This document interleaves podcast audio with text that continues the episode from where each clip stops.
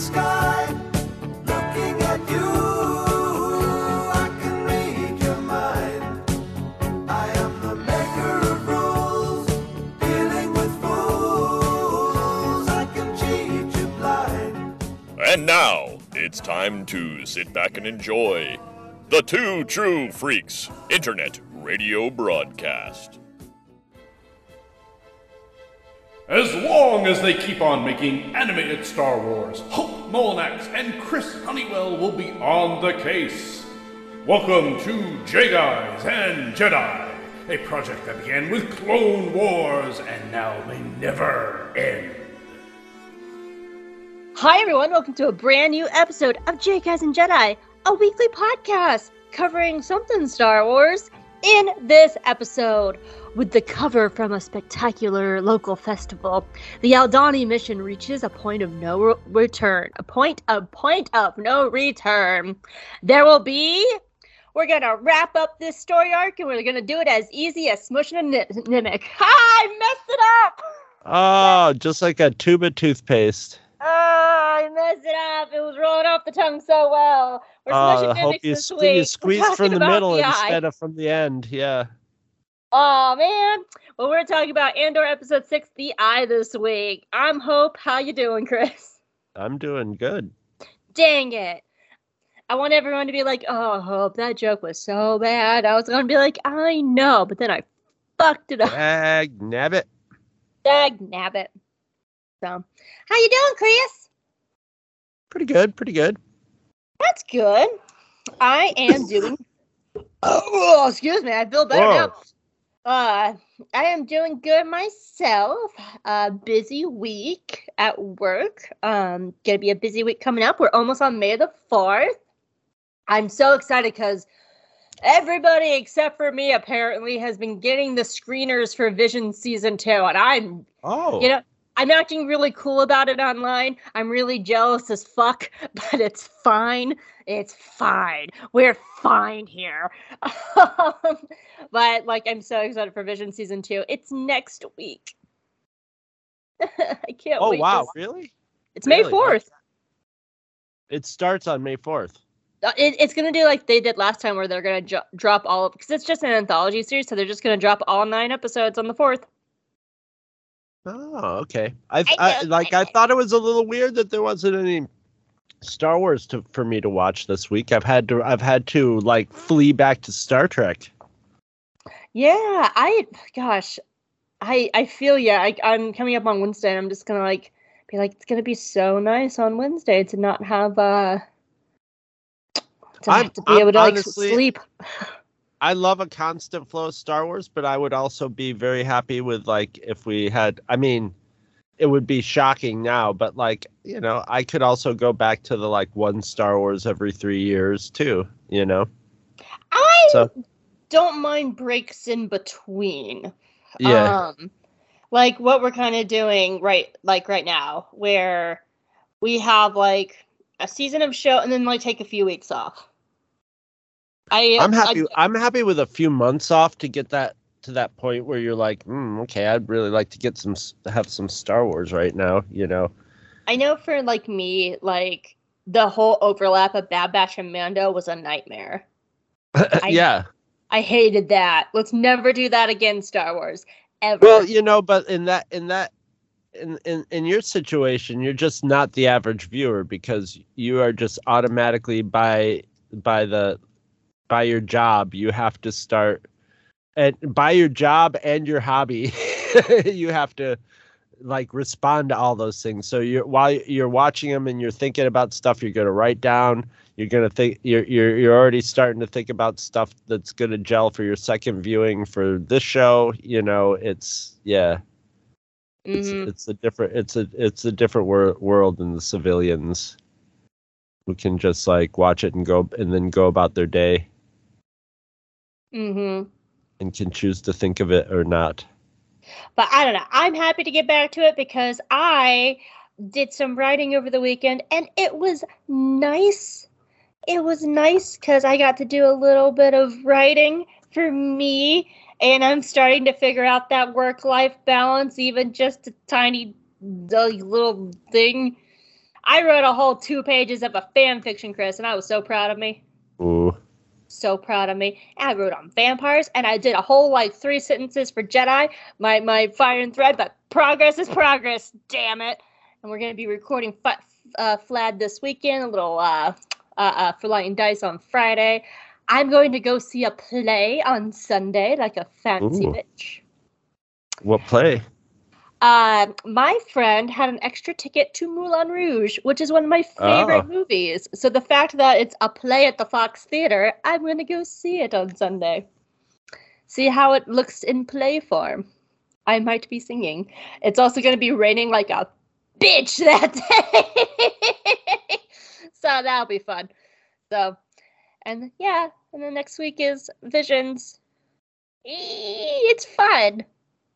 I think I'm starting to figure out how life flows now with work. So, Excellent. Excellent. have you had a like pretty chill week, good week, busy week, I crazy week. Dumb I, I week? have. angry I week? pre- pretty normal normal week of work. Was sort of uh, making some tentative plans to go garage sailing this weekend, but it doesn't look like the weather might cooperate with that. But it's getting close. It's getting close. The the my I have two now. I have two potential every week garage sale drivers who like either one of them could drive and both of them are also friends so like even when one of them drives we can always go pick up the other one too so I, it might be like a a three man show this year which will be fun Oh, and we've that all known like each other fun. for like 25 years or so so well i've known i've known mike for even longer than that for you know like 35 more than 35 years actually. Probably clo- close to 40 years. Yeah 40 some years. Oh, that sounds fun.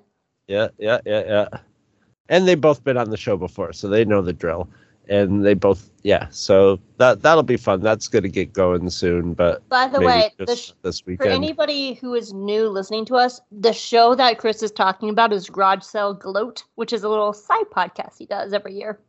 yeah yeah Hey, I tell us about take- Gloat, Chris, for any of the I just I take my my my recorder along with us when we go garage sailing and we we talk and we we go over everything that we got and that's basically it. we play this theme to But it's like Sanford a, like a Son at the chill, like shoot the shit kind of show. people love the show. People love the show. It's the easiest show that I've ever produced because It's like an easy, chill shoot, I- I- shooting the shit. Yeah, we talk into the microphone. I come home, I throw them all into a project. I clip like you know, I clip the beginning and end of each each one to cut out the microphone going. Although sometimes I leave it in because it's fun.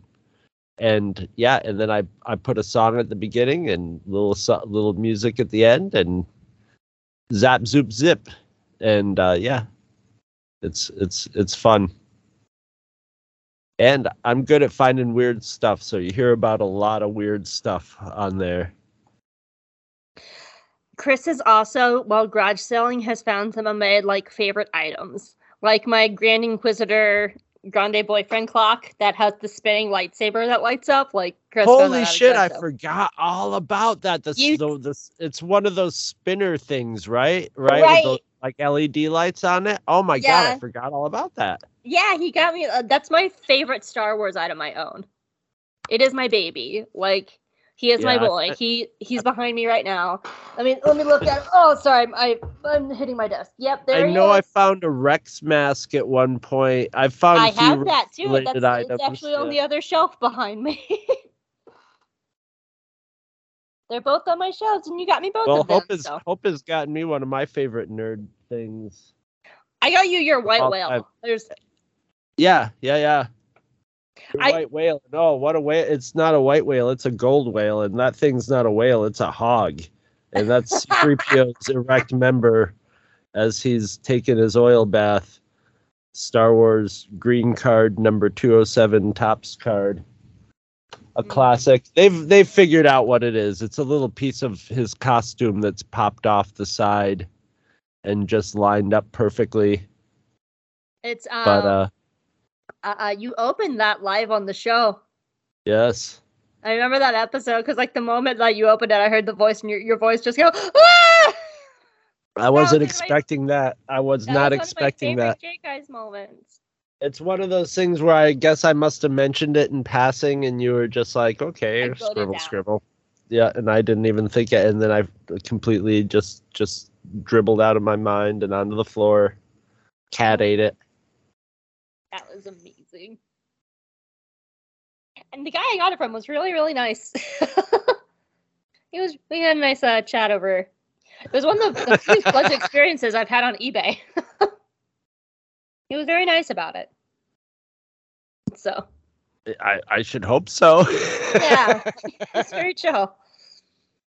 So I don't know. I've had a few people on eBay just being like, "Bitch, please," and I'm like, "Fuck you! I'm trying to give you money, asshole." I don't go on yeah, eBay. that that is always weird. That is weird. Like, why are you like why are you mad at me for asking a question? I'm trying to give you money. Leave me alone. I've done things like that. I've been I've I've I've had people that got totally offended because I was like, you know what, I'm not going to sell this to you. Sorry, uh, here's your money back. And they're like, wait, but but no. And I'm like, no, I I'm sorry, I don't want to go through negotiation, and I I don't trust that you're not going to be a psychopath. Here, just have your money back. The the thing is, is mostly like when I buy comics, um, because grading matters. So if they tell me it's like a, a like a nine point eight, I want to see those corners because I don't believe you. I don't believe you. Do you that's know- why that that's yeah First- that's Because a 9.8 is a mint. And if, unless it's in a fucking like slabbed, if it's not slabbed, I don't believe you. It's a 9.8. and if it's slab, that's adding 45 bucks to it or whatever. right? It is now 35, 45 bucks. Yeah, I Right. or or more or more because it's slabbed. But like that's why exactly. when I d- when I do sell comics on on eBay, I pick and choose. Well, I don't pick and choose. Sometimes I find one that like it's like, ooh, this is a good one to sell. Like, but oh, for a good example is I just got that. It was basically Doctor Strange number one, but I didn't know it was Doctor Strange number Oh, one because it was like 116 or something. But that was where they changed the name of the comic to Doctor Strange, and he was the main deal in it. And I picked it up for a buck at a co- at a bookstore from a guy who really should have known better. But like I didn't, I thought it was worth more than a buck, but I didn't think it was the first. So that was like the. I got like 199 dollars on eBay for it, but I didn't. I don't even give a grade for it, or if I do, I'd say, yeah, you know, maybe you would say, and and and when I do give a grade, I maybe grade it a little lower than I think it would really be, you know, just slightly lower. But I mm-hmm. also just like am basically like here's a here's a verbal dis you know complete verbal description of it and then here's pictures of all the things I described. And then I leave it at that. And then like you know, I I I, I hope that these days like if you're selling a video game and a kid's doing it buying the video game they're pri- or well it, almost everybody's doing it on their phone so people barely ever even look at the pictures and stuff but the comic people do. So if you put big pictures in these days the comic people look at it and they can look at it and go like okay this is this is worth the money. And it was a it was an auction so it was like okay then they know like okay i bid up to this amount for this. So you you can I do it. I'd rather do it that that than slab. I hate slabby. I hate that slabbing shit. Mm, we used to have to deal with it all the time. I'm sure Yeah. you did. Yeah, working at a comic book store and like uh I and like when people would come in with their books and they would be like, Oh, it's a nine point eight. I'm like, Do you know what nine point eight means? It means it's mint. So clearly not mint. For one, you took it out unbagged and boarded from your bag. Let me tell you, that's already a seven. Fuck off. I'm not buying your your wares. I'm not buying your Death of Superman that I already have 20 other issues of. Jesus Get out. Christ. Anyway, you ready to talk about the eye? Yes, I do. I am. Aye, aye, Good, good, good, good. aye, aye, Captain. I Let's talk and about- I. So, what do you think about this one? Um, I think this is the best of the the of course the uh the this little round of arc of stories. Mhm. Um it you know, it, it, it winds everything up and brings it to a culmination and in a and it's it's and in a show that's not based on special effects set pieces, it gives you a, a nice set piece that's in the style of Andor, but is still a beautiful little special effects, you know. This episode is where their special effects budget went to. Yeah, yeah, for sure. And you can tell. You can see it. Yeah, it's uh, up there on the screen. and it's just like the little things too. Like when you when it first starts, like the single ones floating over. There, there's a there's meteors. one other standout. There's there's there's a couple other little standouts of like special effects money. I, I think the prison, some of the prison special effects, you know, of the outside of the prison are pretty uh Mhm. pretty costly. And, and uh, the then- Senate then- looks nice. Then there, yeah, and then there's Luthen having his little scuffle with the with the Empire. That's uh a nice little special Oh, I forgot about but that. that's the also in the- yeah. that- yeah that's also like but they're both they're very in the, the style of but you never know because like it's it's very much like you know it's it's sort of like pieces of stuff we saw in rogue one that are expanded you know not story wise but just in the, the the spirit of like a sort of you know um uh you know mission type of you know show. And uh yeah so and that and rogue one had a, a big dogfight at the end of it. So who knows? By season two we might have some sort of big you know um culmination battle. By that time they'll be the rebels will be much more of a fighting unit too. So we'll see. Uh, we'll see. I i i i, I I feel it'll follow a lot of like you know rogue one's sort of spirit. So like it when when it, when it ends it will do a it will do a strong tie-in to probably to rogue one you know? Ooh, what if the like the final scene is Jyn and It's po- Cass meeting? it, Or the it- final scene is no the final scene will be leading up to the guy he shoots before climbing the wall and we'll get a little more Oh. context into that you know because because if they do it if they want to go strictly like rogue one that when it ends it will tie into the seconds you know into directly into you know what happened where we met cassian in rogue one where you know is rogue one went right into you know right into the first seconds of star wars you know tied up those you know here we are this is where this is taking place so it, you know they might do that you know they seem to be sort of they're rhyming they're rhyming Mhm. rhyming with themselves and rhyming with star wars they're rhyming all over the place Yeah, I, I agree. I love this episode too. Um, it's definitely to me the best of the Aldani arc. Um, but I think we we kind of talked about how that's kind of gonna be like a continuation of that. Usually the third episode is like the ha, everything's unrolling. So, but yeah, there's only a, a couple of places in this episode where I'm just like I have a few questions, or I wish they handled stuff with a like one particular character a little differently. Uh, but overall, yeah, I love this episode. So, are you ready to get into it? yes i am All right. Andor episode 6, The Eye, aired on October 12th, 2022. It was written by Dan Gilroy and it was directed by Susanna White. Some extra information for you. Commandant Jayhold Beehaz is played by Stanley Townsend from Xenoblade Chronicles and Mass Effect Andromeda. His wife, his wife Robida Beehaz, is played by Michelle Duncan from Bohemian Rhapsody and Atonement. Their son, Leon- Leonard Beehaz, is played by Alfie Todd from House of Dragons and His Dark Materials. The Aldani chieftain is played by David Hayman from Atlantic, a, Atlantic, a Scottish Story, and Chemistry of Death. Colonel Pettigar is played by Richard Katz from Enigma, and he was the one-legged prisoner in Guardians of the Galaxy. and I knew I had recognized him watching Andor, but I couldn't place where. When I saw that, when I Uh-huh. saw that on IMDb, I was like, "That's where I know you from." the one that Rocket Raccoon is just like, "I need your leg."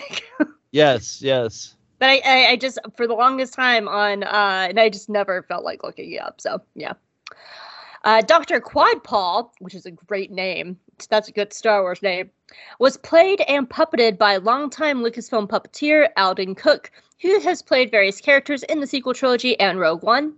And finally, listen, there are a lot of stories. Uh, so there are a lot of soldiers and Aldani characters in the background just doing stuff, and they all have names, and they all are on IMDb.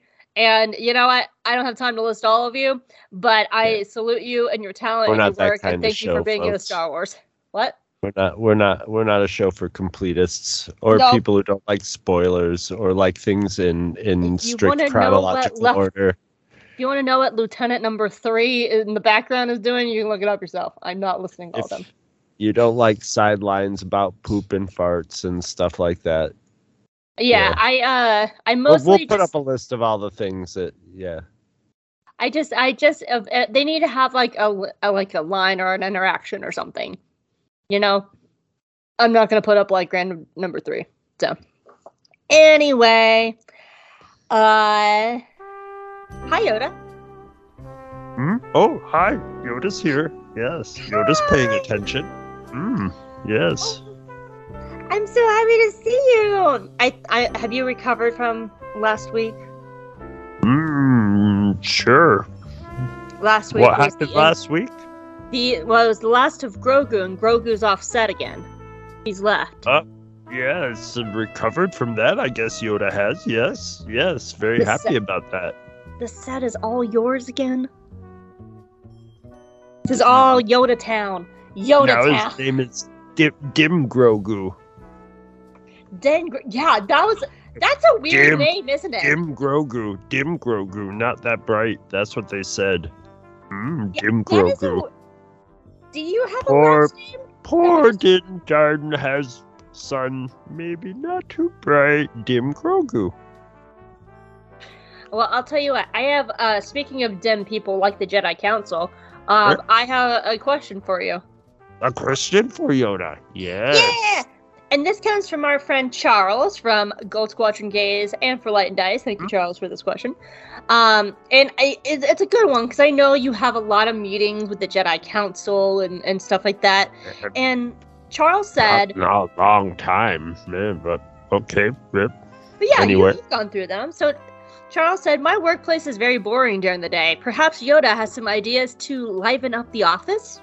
Mm, oh, liven up the office. Yes. Many ways to, li- well, liven up the office for yourself. Yoda likes. Yo- Yoda. W- w- internet is your answer always. Always.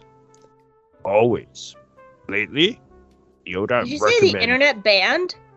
in- internet is answer to to bored, Ah. being bored at work. Yes, is only thing to do it. Well, good good internet connection. Yes, have to do for to to do work. Yes, have to be on internet. Mm, maybe maybe Yoda likes to make pictures of Yoda on on with AI programs. Mm, Ugh. yes, pictures of AI Yoda. Yes. Do you talk to the nice Ours- AI lady in the chat? Talk to chatbot. Yes, chatbot will talk to whatever almost, but, ju- but chatbot's not not any fun though. We'll not talk to Yoda about what Yoda wants to talk about. What does Yoda which want to talk nev- about? I asked her. Oh, it's oh, which is uh, what is Yoda talk about? That is a lot of none of your business. Yeah, you know, I'm okay not knowing. You know what else to do at work? Huh. Poop. Mmm. Much poop at work. Poop at work. Mmm. Eat, eat, eat a lot night before. Yes. Saves. Make sure you get a break in the day. Yes. Mmm. Have phone, internet, and poop. Yes. Now doing three things at once poop, internet, and work. Yes, very productive. Yes. Make AI pictures of poop while pooping at work. Mm, Charles, I hope you're taking and a of notes for spreadsheet on phone at the same time. Yes. Hmm. That's what toilet paper is. Spreadsheet. Okay. Well, I'm. You know, I'm happy that you didn't do like you know like joke. scanning your butt on the the thing on the Yoda scanning machine. joke. Yoda tries jokes. Sometimes Yoda doesn't land jokes.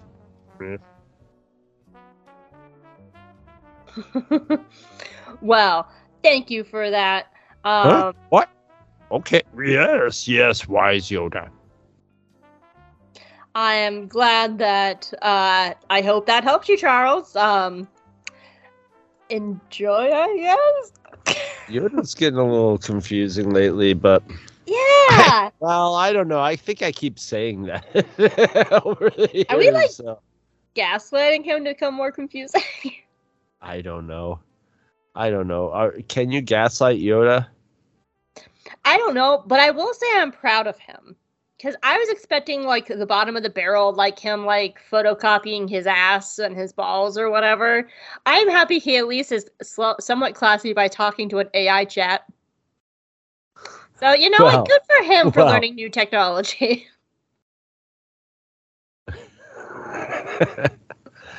I just wonder what kind, what the versions they had at the Jedi Council were. the versions.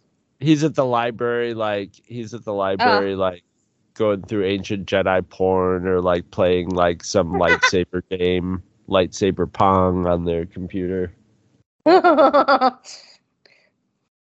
uh um oh I pictured Yoda as more of an on the computer at the library than on the computer at work type of guy. You know what I'm saying? That's all I'm saying. yeah the creepy on the computer at the library Yeah, yeah, yeah. Yeah Couple folder, folders set up around the edges of the screen.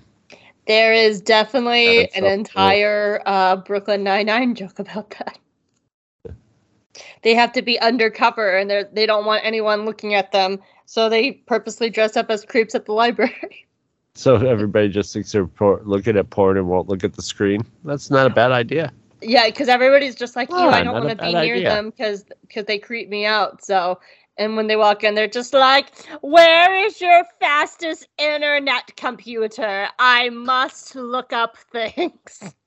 and everyone walks away from them, and they're like, "Yes, the space is ours now." so, anyway, Act One.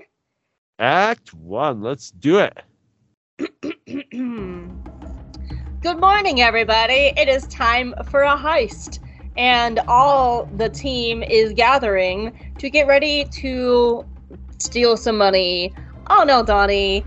But, dear baby sweet sunshine boy, Nemik, is just like, wow, I didn't sleep very well.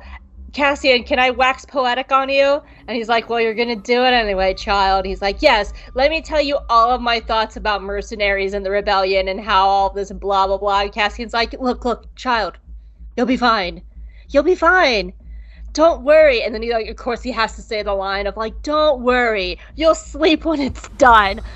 Fuck you, Cassian, and all we all look at the camera and we all have a good laugh, like ha ha ha, Nivek's gonna be fine, ha ha ha ha ha. Fuck you, writers. Fuck you, Screamer. We Fuck get you, it. Tony We get it. We get it, guys. That is absolutely one of those lines where um uh they like look at the camera to judge the audience and then like look back and continue the the action. Hell I'm sorry, I'm tangenting now. I've been watching a show called Helluva Boss. It's free on YouTube and it's super queer and it's great. Um and they have a few jokes like that every once in a while where they'll uh they'll say something and then they'll look at the camera at the audience. Um, like one of the characters is a furry, and so they're like, "Yeah, those sickos who love girls and who are like dog girls," and then I look at the camera. And also being demons, like when they're like, "Oh, I guess we'll call HR," and then they all have a good laugh, and then they go back to the conversation. So it's one of those. Anyway, fuck you, Tony Gilroy, for making us for killing Nemik. Anyway, so uh, Cassian is like, "You're gonna be fine, kid," and they're like, "Okay, cool." So then we go to meet Com- Commandant Beehaz, and you know what? Fuck this guy because he has the word B in his name. And how dare you, sir? How dare you tarnish the good name of bees? Bees are awesome, and you're a piece of shit. so B has is there and he's giving a crash course of all the Aldani people history with the engineer who is visiting the Aldani base. And he's this higher up guy, but he's gonna die in this episode, so I just don't have enough strength to learn his name. So we're just gonna call him Steve.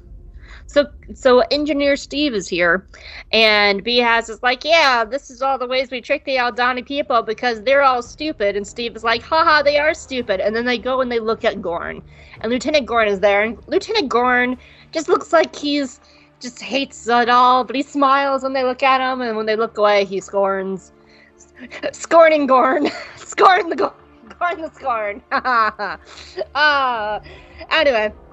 So uh, Bees tells Steve about uh, how everything has to go perfect and it's gonna be great. And there's there's no one soon enough there'll be no one left to oppose them, and they can build this big shiny airbase. And after they meet with Steve, Bees takes Gorn outside and he's like, "Look, Gorn, everything has to be perfect so I can get a big old promotion." And Gorn is like, "Yes, sir. I would love for you to get out of here." And he's like, "I pro- I mean it. Everything has to be perfect, Gorn." And Gorn is like, Oh, it will be, sir. It will be. Back with the heist team, they have names now. The boy team is Team Soldier Boy Crank That, and the other team with lesbians is Team Beaver Ruin. And Vel. I took a long time thinking up these names. I was very proud. Wow. Okay. Beaver Ruin. Good for you, Hope. Beaver Ruin is actually a street nearby. And it's so you can always tell when people are not from Georgia because they de- double take take at it like what? And you can also see where their minds are. Anyway, Team Soldier Boy Crank that touches base with uh, Team Beaver Ruin, and Vel is just like, "All right, everybody, good luck," and they all give like a good like, "Let's go Rebels," and every, it's time for everyone to move on out. And as they're moving out, the boys are walking down the, the hill to go put on their stormtrooper outfits.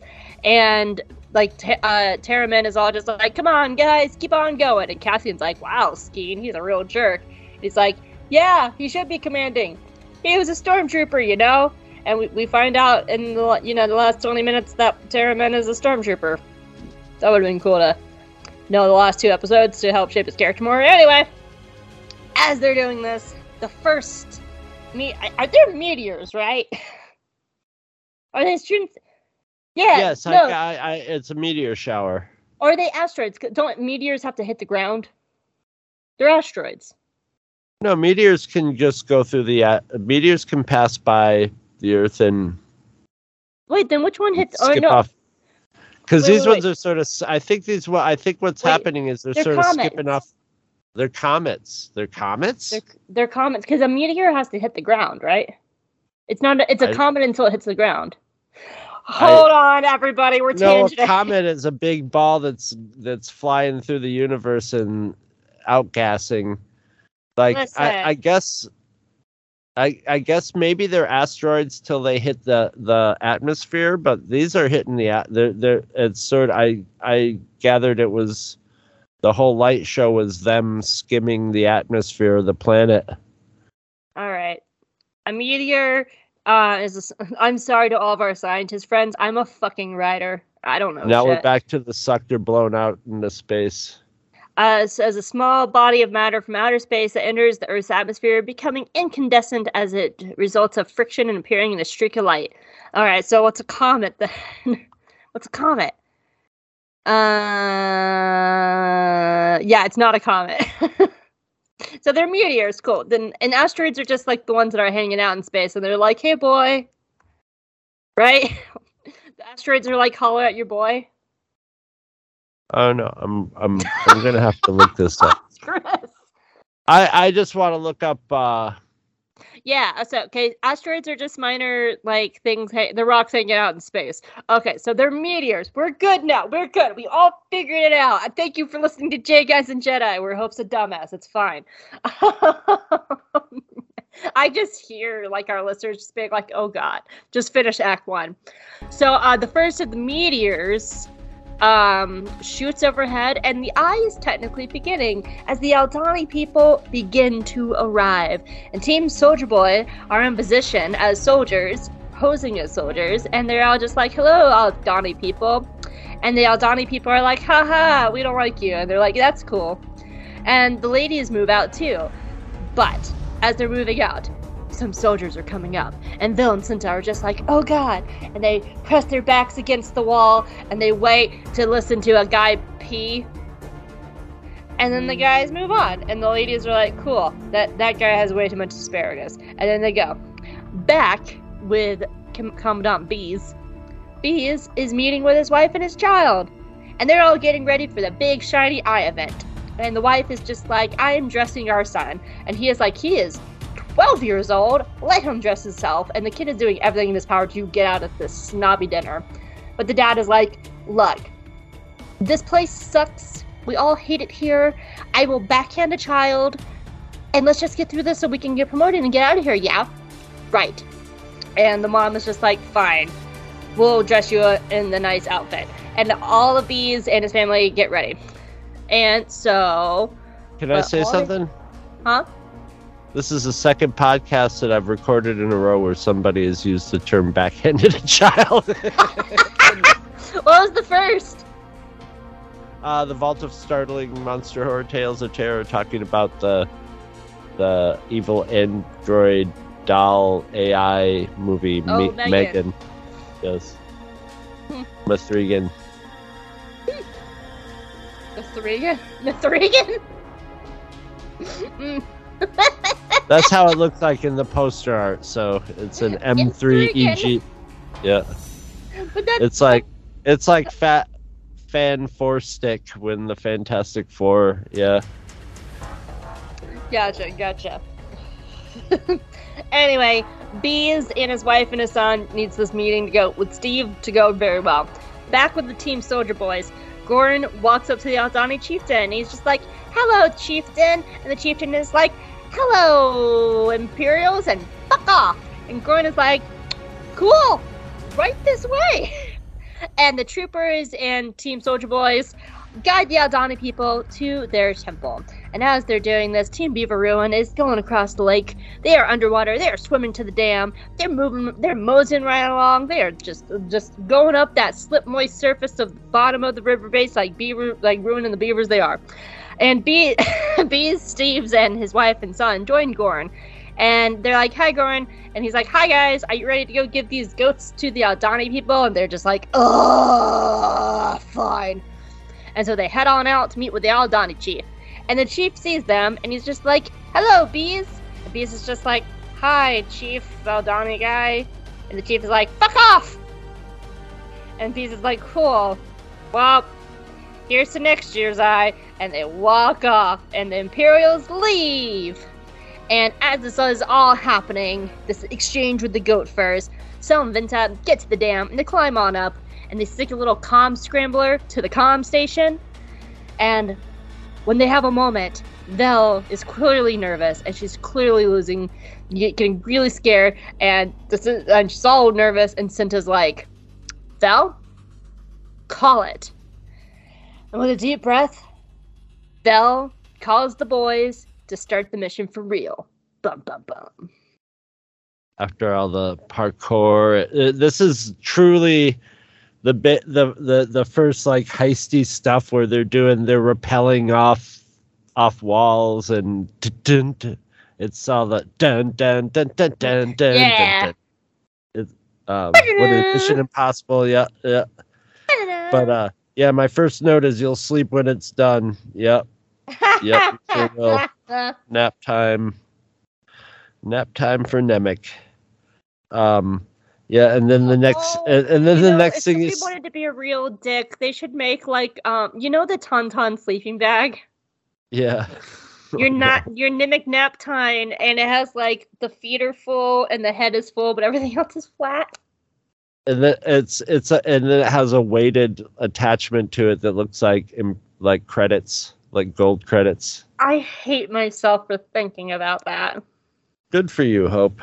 I I feel dirty. Is this, is this how you feel all the time? I don't know.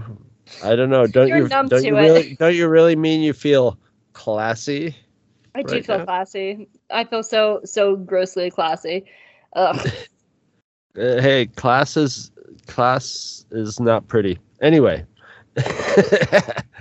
Um, my other note is Imperial discusses Aldani's skull size. That was a, a, a especially like great, like like the the you know the this was a very British Empire Empire episode. It was very you know ah look at the natives with their with their you know stupid but of course they're silly and dumb so of course they go gaga for the light show in the sky but then again everybody in this is go- all the imperials are like it's beautiful you know and uh but still they're just like oh they're just dum dums and you know the basically you know oh we're gonna run them out of their holy ground. And it's like oh, it's okay. If they want to come back they're gonna have to work here anyway. So it's, My- and, You you said that it's like very British, but one of my notes I have is and, and I don't know what exactly about it that makes me feel this way, but the scene with Commandant B has his ra- wife Roboda and their son, for some reason it feels very Game of Thrones to me. And I can't Well, yeah, exactly well, put my I mean- finger on why.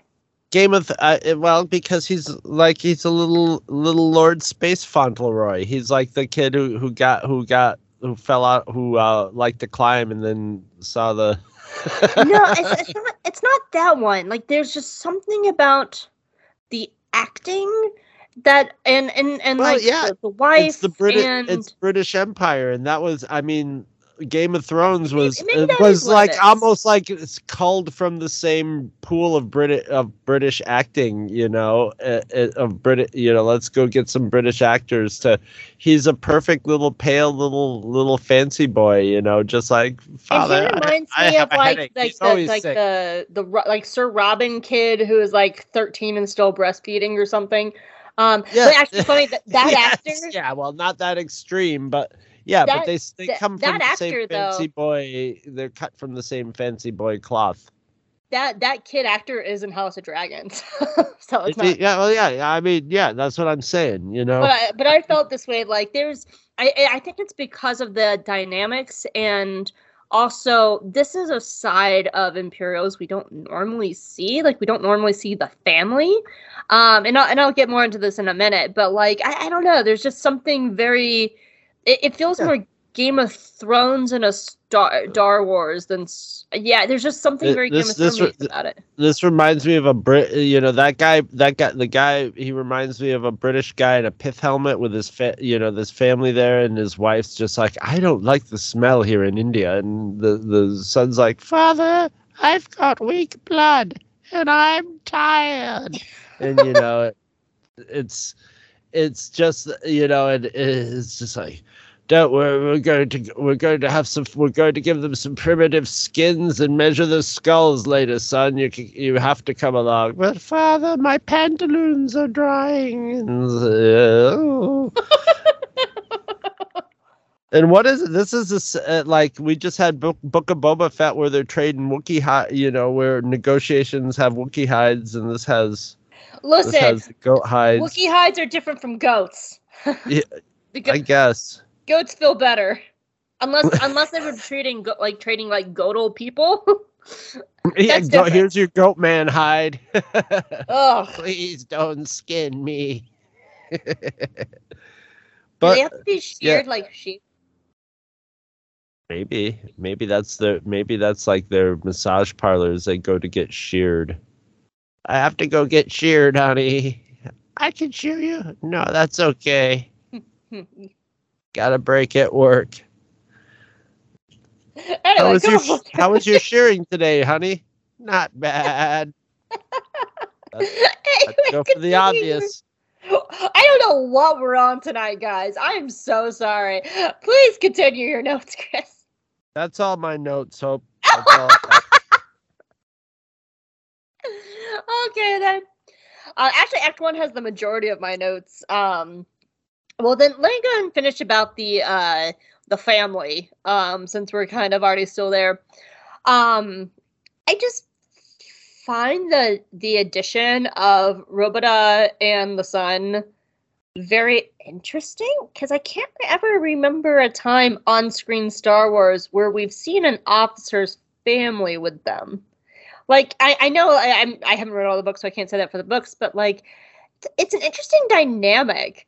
We've And- we've had mention of it because we've been like, you know, go move my family's furniture and stuff like that. But this is the first time I think we've seen them. Yes. Yeah, in, and any on screen. And I like what it adds to the narrative and the great storytelling because immediately throwing a child into this mix changes the stakes. Because I, you know, children cannot help where they're born. Um, and like there is a certain, you know, when they reach a certain age and they can make these choices of their own. But like, you know, like that's where it changes over. But like a boy of 12, he can't really help that he's there. He can't help who his father is. His father has clearly slapped him because he mentions it. The wife doesn't seem very confident. I have to wonder if the wife is trapped in this marriage. Was it an arranged marriage? Because the father clearly sucks, but the mom really loves the child as she does not seem warm to her husband. And Yep. and so like it's just such an interesting dynamic like because to me the kid is 100% the victim in this and the wife we don't know about the the empire dad sucks and it's just such an interesting story because if something happens to this child then it's on the rebels hands. And that's an in that that's a new kind of stake of our heroes like when they're threatening to shoot a child. Um and it just makes for really It is for it is for us, but, But I don't know it's- if it's for that character because remember when they're introducing her, you know, the, um oh i will get to Cinta he, he says he says she's she don't worry about her. She's Oh, yeah. I she'll will, I will your come throat. back to Cinta when you know and and and she, yeah she's the yeah she'll she's the one that they left with the gun with the family and she i mean she's a hu she's human uh she's not a psychopath but she was i think she was a ready to to off anybody that had to that stood in the way you know Yeah, I, I'm definitely going to come back to that because I have that that Velen Cinta note is all wrapped up into one big pile, and I believe Act Two. But I, I just introducing a the the family is a very interesting story because it adds because we were talking about this with like Dedra a few times. Like right now, we're in the part of Dedra's story where the audience, when watching it for the first time, is rooting for her, and it adds this kind of like gray, m- like emotionally mushy storytelling. Because like we we immediately hate uh, Beehaz, but when you see his son and like his son is being captured, like it adds like a different kind of story element, and I just find that really fascinating. Um, uh, to go back to the top, uh, I want to note this because uh, I I had missed this the first time I watched it, this, but uh, Alex Damon from Star Wars Explained pointed this out in his videos. Um, in the opening scene when Nemik says he believes in something, but he still couldn't sleep, and Cassian believes in nothing, and he slept like a stone.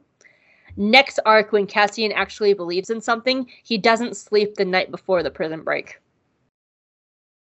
because he's starting to believe in something, and I thought that's Uh. a cool note. What?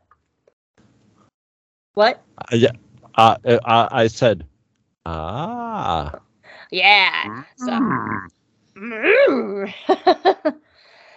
um, just a little uh line. Um, when Nemik is talking about his like his manifesto, and he says the line, uh, I'm paraphrasing a little bit. The moral has no moral boundaries, so why not take hold of every chance we can?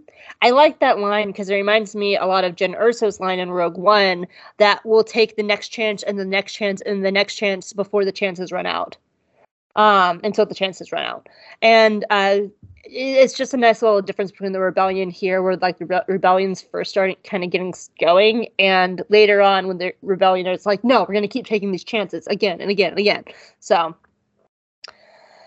uh, what I do like about the scene with Beehaz, Steve, and Gorn, and they're talking about the Aldani, um, and like how like we offer them choices, and they're so like befuddled with the choices that they realize they have nothing. Blah blah blah. That one, I just find that interesting because it shows a side of the empire of how they invade indigenous people. Um, it's a side of the empire we haven't really seen, and it's equally as evil. but uh, it's it's just a really neat. si- I say neat as in like horrifically neat, but for storytelling, it's neat. Um, it, it's just a, a really interesting way of showing how they invade indigenous people. Um, yeah. Okay. Here's one of my few criticisms. You ready? I am ready. Taramyn. I wish he got more to do. Out of everybody in the Aldani group, he gets the least amount of do. And I kind of wish we learned about his stormtrooper past, like last week's episode when they're doing all the training stuff. Like that little exchange of just like where he looks at Skeen and says the exact same exchange. Like he's very commanding. He's like he should be. He is a stormtrooper. He he was a stormtrooper. But they could have that scene with with Cinta still there to even just get a reaction from Cinta. That would have been like so much more interesting. Because then going in these next few episodes, knowing that Taramyn has that past, but like it's revealed like ten minutes before he dies Yeah. And- yeah. and it's just out, out of everything he's the one that gets the least amount of time and he gets the least amount to do and we find out his tiny little backstory and like like about 10 minutes before he dies if if that and so yeah it's just i, I don't like how they handle that character and i, I would have at least liked it if it was revealed because because we get sentence revealed that stormtroopers slaughtered her entire village and her family. And so to have like a little exchange between them last episode that would have been nice. And even though we get this late for Cinta, we have Cinta for the rest of the season. We have time to sit with this Cinta information. We don't have time to sit with this Harriman information. So I- I I think I think the Gilroys like to like to keep everybody on a not a need to know basis, but on a just sort of like just what you get from the moment, except for any characters that have to have to are going to live long enough to to affect the storyline or do something later. So hmm. he just like they gave just a little he just got a little bit, but he was going to be dead pretty quickly. So but Yeah. they gave him a little a little bit and it was a little bit that added some tension between another character or between all the characters but especially one of the other characters and it, you know and uh yeah Yeah, I think it could have added more to Cinta's character though, and only like if if we found that out while the girls were watching them train in March last episode, Cassian could have like looked over at Cinta, and we could have gotten a reaction out of Cinta, which would have told her like, is she still cool with this? Is she not? Does she's like? Is this like an exception? Like, there's a lot of ways that Cinta could have played a scene like that yeah and it would have actually told us a lot about where she is um or like even if like she looked down and like val touched her shoulder like because like it's an emotional pain i don't know but like even even though i wish we had this i think it, it would have been more powerful for Cinta's character so uh but yeah that's one of my small notes so. Are you ready for this super deep note? Okay. There's pissing in star wars. There is. Yeah. They TP'd. Yeah, Rebels did it first. Rebel, Rebels had Wedge Antilles in a bathroom with AP5 running in, just being like, Wedge! oh my god that's right. I was trying to be like okay well i don't quite remember but yes that is right yep, yep. But actually, on a deeper note, though, um, it just shows how the soldiers disregard anything on Aldani. Because this, the, the where Phil and Cinta are hiding, is clearly a structure. It's clearly a thing. And they don't give a fuck, and they're just pissing on it. And so it does give some like story weight of like sh- continuing to show how the Imperials don't like this stuff. So and they're and they're being creepy too they're talking about the women and stuff yeah oh, I missed that. yeah they were talking Um, about some of the native women Um, I I love the design of all the Aldani people's costumes. They're all yes they're cool very designs. they're very guatemalan and also like um tibetan at the same time There's also like almost like a little like touch of like Scandinavian thrown in there too, like with the, f- the yes heavy yes there furs. is yes Um, but do you know what I like the most about the Aldani people? um, is they're clearly from a mix of different regions on the planet. A lot of times in a show, when you have like an indigenous people, they'll all like look the same, like skin tones, hair, and everything. But with the Aldanis, it's a planet. This is a journey that everyone makes across the planet. So they're not just like so. So they're like black, brown, white skin. They have different skin tones. They have different hair colors. Their clothes are a little bit different, hinting that they're from different regions with like a few like different styles.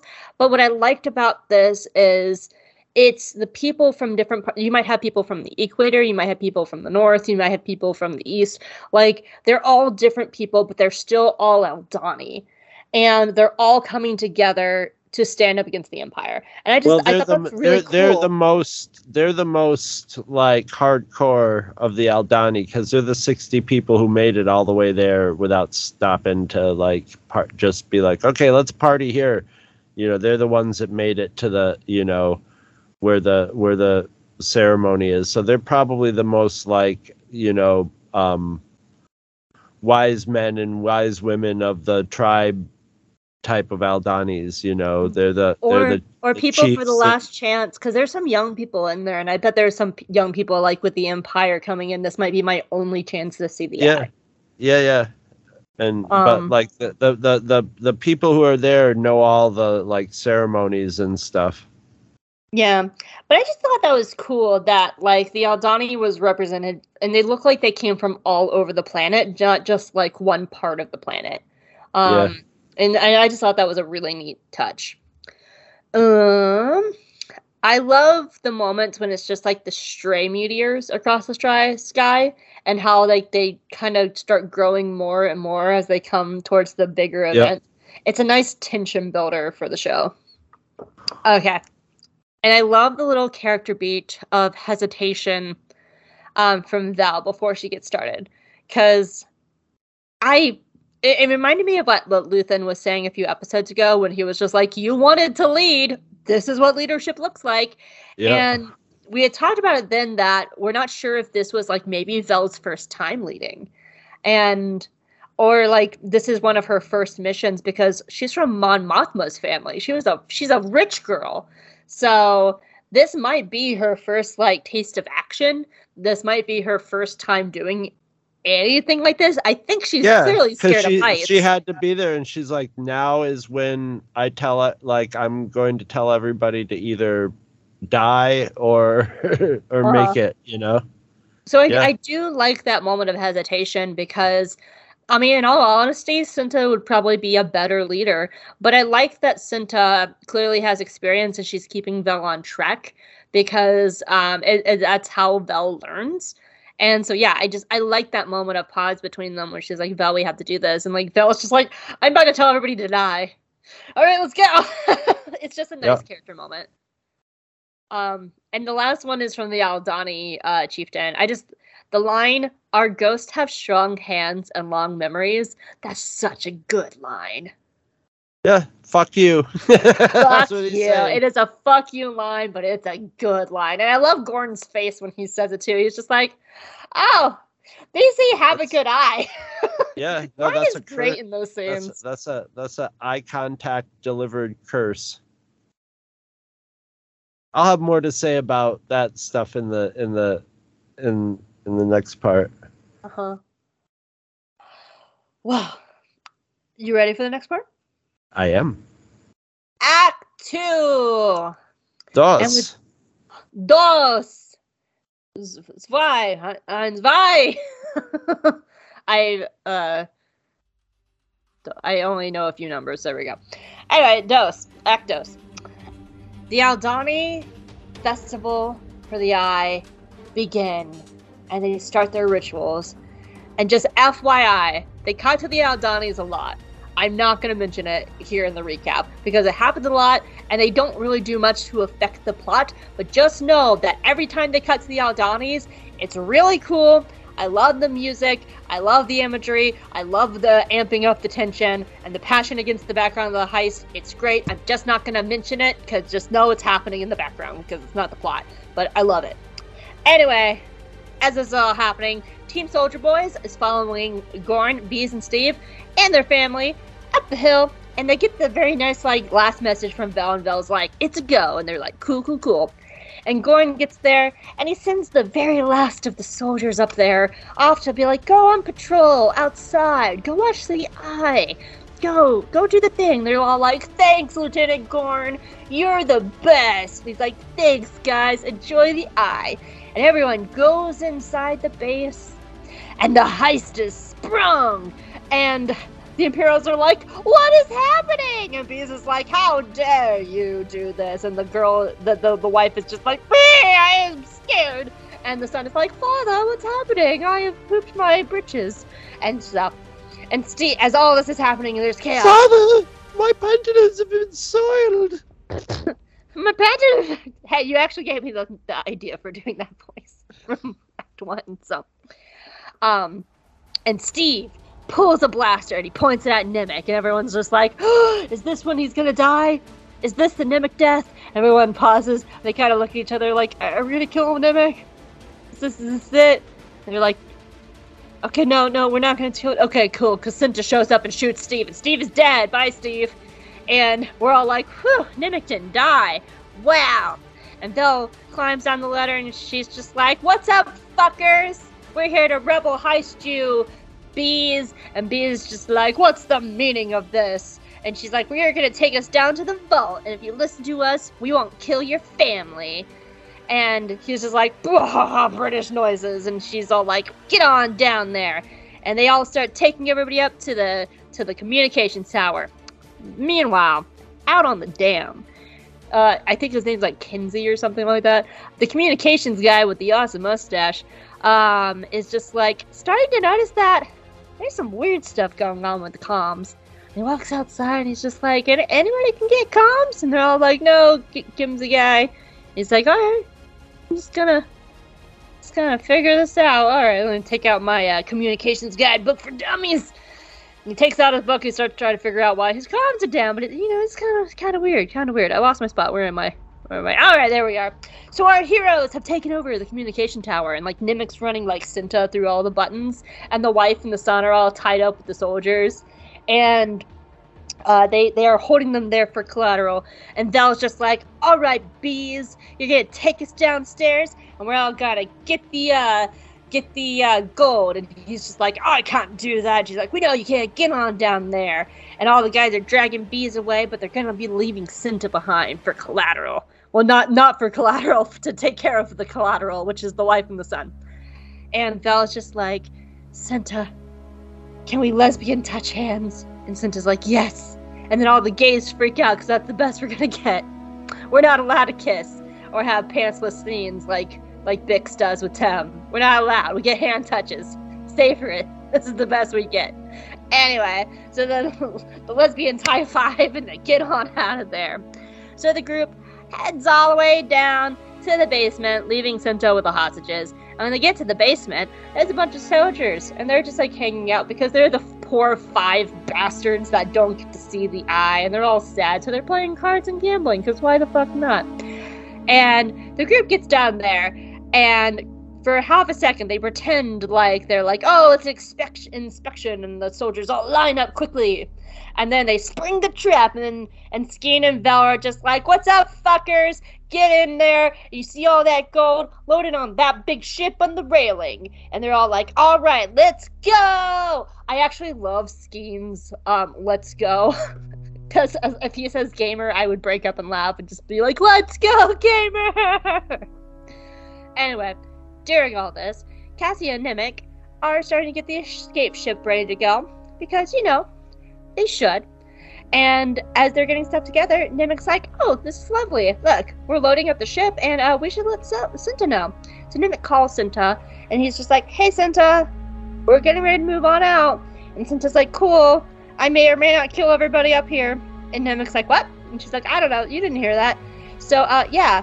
But as they're having their conversation, oh no, the comms guy hears their conversation. Bum bum bum. And as the tension is ramping up, everything starts to go quiet because the eye begins. Da da da. What do think of Act Two? This is there wasn't a really good place to break, so I was like, okay, there's a quiet moment as the eye begins. That's about the best I'm gonna do. I have very little notes on this. Mostly I, it's I have very little notes on the scene.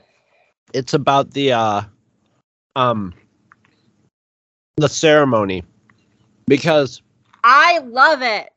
I do too. In some ways, it could have been better. I see a budget thing happening here where it's a little bit of the volume type of thing where they would have liked to have had like because because let's face it it would have been there's no reason just to have 60 aldani there story wise it would have been really impressive to have like thousands of them there you know for and then people could like hide in the crowd and stuff like that but that's a big budget.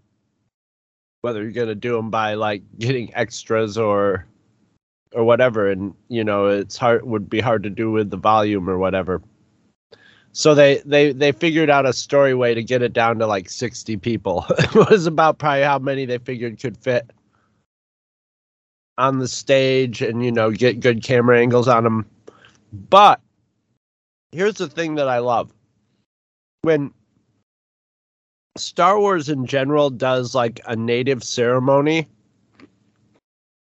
it's usually I don't like it.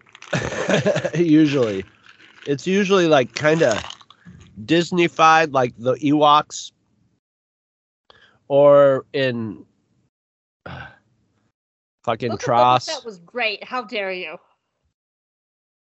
that was good too but it was still a little bit it was it was still a little bit like sort of like a general distillation sort but it was better this one was good this one felt like a real ceremony it felt like everybody there like it it, it didn't have just sort of a, a pasteurized sort of feel to it of like we don't want to offend anybody or anything. This felt like a like a real ceremony. They had like little things like that, you know, that they had their the cap to put the fire out to to so you could see the sky better when when all that happened. They had the the ceremony ceremonial fuck that goat skin, throw it on the fire part and songs and and all that and it just felt like a real a real ceremony, you know, that had existed for a long time. It, it had more of an authentic feel than Star Wars usually did. So I that I really like that aspect of it.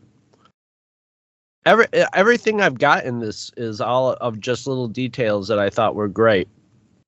Like Mustache Guy's control room is is Uh-huh. like it's like they're on an outpost. It's kind of dirty in there. I, I I almost could see like on the edges, like where you can't see. There's like they got pictures of their family or maybe a pinup girl up in there, and you know maybe even like an ashtray or something. You know, it's it's got it, it feels like a kind of dirty and used um outpost. You know.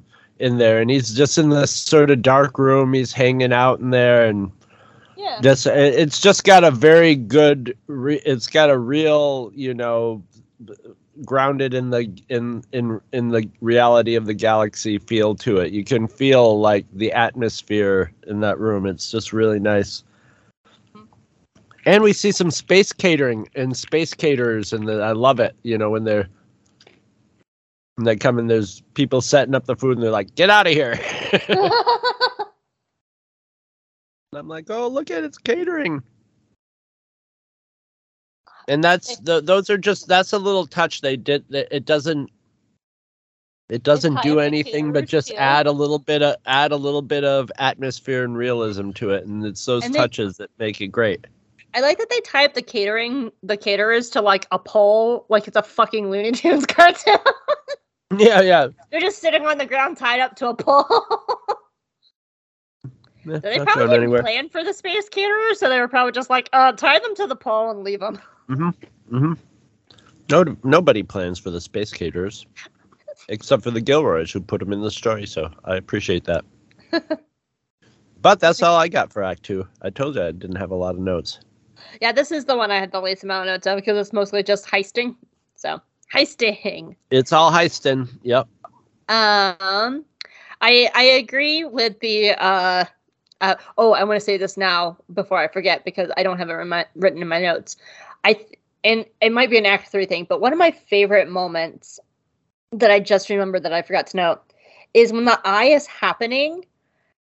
Everyone is watching Imperials and Aldani alike, Yep. and I it, it reminds me of like those stories that you have like when cosmic events are happening how all humanity comes together even in like times of war. Um it, like kind of like those stories of like the christmases where like the the germans and the Br- british like stopped fighting or, or something like that. And it just reminds us me at the end of the day that we're, like we're all human. And it's very rare that you have like stuff like that puts all the people watching it in almost this as close to the same moment as you can get like in real time Yeah. you know uh, in that moment and it's you know if, if they were if, if the empire didn't suck you know they're just as human as the aldani people well that's what it And- just shows yeah everybody's Yeah. everybody's still you know and it's just such a beautiful tragic moment. Because like you see like everyone enjoying it but like there are aldani's crying because like, they know this is probably like the last time they're to see this or like be able to come here. All that stuff is happening. Uh, it's just such a powerful moment but i just wanted to note that because i forgot to write it down and i meant to and i thought about it as i was talking. Um so i agree. I love the fuck you go the fuck you go and the chief just like Mhm. throws it in there and they're all like yeah thanks for the goat. Fuck that goat. Fuck that go- fuck them kids. Because kids are goats. Goats are kids. And that like the kids are like i didn't know we burned the goat in the ceremony. And they're like shh. They just want to make it smell worse for the imperials. Oh. Uh uh yeah. I thought that was a very good pun. Go hope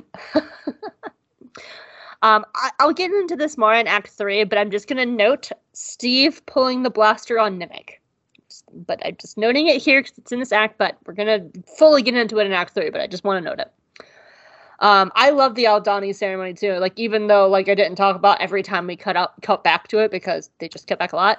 Um, it's it does this interesting thing in the beginning where it kind of breaks the tension, but then as the heist goes on, it ramps up the tension because Yeah. it, the music starts kind of like slow. There's only a few people doing, but as more and more people sing, it ramps up the tension of the heist more because they're ramping up their uh their um ritual as well and so it's just really it's a really cool series um of like cuts against the backdrop of the rebel heist and at the same time this is the aldani people doing their version of a little rebellion against the empire there might be Mhm. 60 of them but they're still pushing back against the people invading their home Mhm. by being there. They are existing. They are having their culture. They are taking up. They're per, they are taking that space, and is their space. And they are having their own tiny form of rebellion as an actual rebel heist is happening. so I just I love everything about those scenes. Um. Okay. Yeah, Let's talk about Valencinta for a second. Um, mainly the line of when Beehaz is just like, "Oh, you'll kill us all," and Vel says, "Because that's what you would do." And she's making this like moral high ground of like the rebels are not the empire because they won't kill their people if they listen. Listen, listen. I am almost positive Cinta murdered everyone in that room. I'm almost positive she did. oh really That is my take. I'm positive. i didn't even think of that i didn't even think of that because we know that Cinta kills later in the show. She has that moment when she's walking away in the re- in the in the imperial At the suit, and she looks up, and then she looks forward again, and she looks really upset. Mhm. Um, and the thing is, if they survived, the family, the the wife and the son, and all the imperials in that room know what they all look like. It Mhm. would be in the news cycle. And Vel is Mon Mothma's fucking cousin. Mhm. Everyone in that room is dead, including the child. Oh, And my brain, in my brain, she took out the child first, so he wouldn't have to witness him uh, watching his mother die. Like And that's her thank you, my that- life's been that's- miserable anyway. Ah! that's her mercy killing. And so the reason I'm here, I'm here is because to me that is the difference between Vel and Cinta's character. They're both in this rebellion, but they are the two sides of the Rose Tico line. because Cinta has already fallen off the path of like losing her soul. She will kill. She does she puts the battle before everything else, e- mm-hmm. even Vel. And we know that in the next arc, where Vel wants to have a relationship and Cinta's like, no, the rebellion comes first. Vel is fighting to save what she loves. Cinta is trying to beat what she hates. And that is the difference between the two of them. Is Cinta's already on the path of losing her soul, while Vel's not there. And that's why they're such interesting characters to me. Because they're both do this they're they're in love and they're doing all these things same things, but they're on two very and they they actually kind of remind me of Kanan and Hera a little bit from Rebels. But Kanan and Hera was a much nicer thing where Kanan was like, yeah. let's have a relationship. And Hera was like, no, I have to fight. So it, it's kind of like a similar, a similar argument. But yeah, I, everyone in that room is dead in my brain. Because because when Nemik's Probably like, right. oh, You're probably right. because also there's that pause where Nemik calls Cinta and he's just like, all right, move out. And she she stops and then she turns and she looks at the family and then Yep. the scene cuts. Mhm. So yeah. That's just my take, listeners. What do you think? But like that's that's how I read Valencinta's character. They're the two sides of the Rose Tico line of not beating what you hate but saving what you love. One is the first part, the other one's are the other part. So but I do have a big line, all of big words, all in high, all caps, that I did put in our Discord today. If you want to have fun with us over in Discord and give me Yoda questions like Charles did today, you should go to the show notes of this episode and hit the link and come join us in the Two True Freaks Discord and hang out in the Jaig Eyes and Jedi section. We'd love to have you. But in all caps, I wrote lesbians in space. Technically, they're on the ground, but yeah, I get what you're saying. lesbians on the ground. Throw some reverb on there, please. Um, and finally, as they're all loading up the big rail car, boy, do I have a wonderful Schadenfreude watching the really shitty Imperial Imperials freak out and sweat and suffer. Mm-hmm. Watching Beehaz The Like- sweat, and, sweat and confusion on their faces. People just go. They look at people just like, "What happened?" And it's just like, "Faster!" Yeah, and and b Beehaz in particular, because he's just been so shitty all episode. Just like watching him Mhm. struggle, I'm just like, yes, this is my jam. Suffer, Nazi, suffer more. this is my jam. So, anyway, that's all I have for Act Two. I'm ready to to wrap this puppy up. Wrap As this easy as it is, as easy as smushing a Nemik. wrap this puppy up in a goat hide. Why do I get it so easy now in Act 3, but when I try to open with that fucking joke, I stumble out of the gate? Oh, because I'm all warmed up now. That's why. Here we go. You That's ready, why. Act 3? You're in the zone. I'm in the zone now. Yeah. Usually when I start a podcast, I'm just like, it's been six days since I've done this last time. What the fuck am I doing? Oh, I, I know. wrote this three months ago. I forgot what I wrote. Let's go. No, it's like I wrote this three hours ago and I forgot what I wrote. Which is world. true most of the time. Anyway, you ready? Act three. I'm ready. So as the Imperials are being shouted at, and and Bees is sweating on everything, and all this is going on, and they're being yelled at. Lieutenant Gorn arrives, and Lieutenant Gorn is like, "Vel, why are you not leaving?" And Bees just stops and turns and looks at Gorn, and he's just like, "Oh my God, the betrayal!" And Gorn's like, in the words of the Aldani chieftain, fuck these kids and these goats and yourself. Get out of here. And as this is all happening, the communication guy has figured out that shit is going down. So he has called the Alkenzi base and he's just like, hey, can you send some TIE fighters? We're having an issue here. And the Al Kinsey base is like, yeah, we'll do that. that that eye thing is real cool. And he's like, yeah, yeah, it's really cool. Anyway, I, I gotta go stop a rebel heist. And they're like, okay, well, we'll send some TIE fighters. So some TIE fighters are just like, well, we'll just go uh, fly out into this asteroid, thing go go to the base. So the TIE fighters are inbound. But oh no! The comms guy is like, you there, men! Let's go down there. And they run all the way down the stairs and they kick open the door. And the comms guy comes out. He's just like, what's going on here, Gorn? And Gorn's just like, fuck. Hi, comms guy. This is a confidential mission. Go away. And the guy's like, are are you sure? We're And they all- practicing a play for the for the big party. yeah, we're, we're just, there's nothing to see here. And the comms guy is like, uh, Mr. Bees, is that true? But Bees has a heart attack at the worst possible moment. And all hell breaks loose. And suddenly there's just pew pew pews everywhere. And comms guy is like, ah! And they're all like, ah! And everyone's freaking out and hiding and diving and shooting and trying to like throw more gold on the ship. Anyway, as all this is happening, one of the soldiers, as the fighting breaks out, soldiers being storm stormtroopers, is just like, "Cool, I'm gonna jump on Cassian," and Cassian's like, "Ow, ow, fuck you!" So Cassian starts fighting the soldier, and he gets pinned down. But Nemik, being awesome, shoots and kills the soldier with a single shot. And Cassian's like, "Damn, that was a hell of a shot." You're gonna be so good at shooting people for the next years to come, Nemik. And Nemik's like, I know, I'm gonna be fighting for years in the rebellion. And they're like, yeah. And so Cassian goes back to getting the ship ready to go. But then shit starts going down. Taramyn is killed. I still don't know when Gorn is killed. I just know that Gorn is killed, but I miss it every time.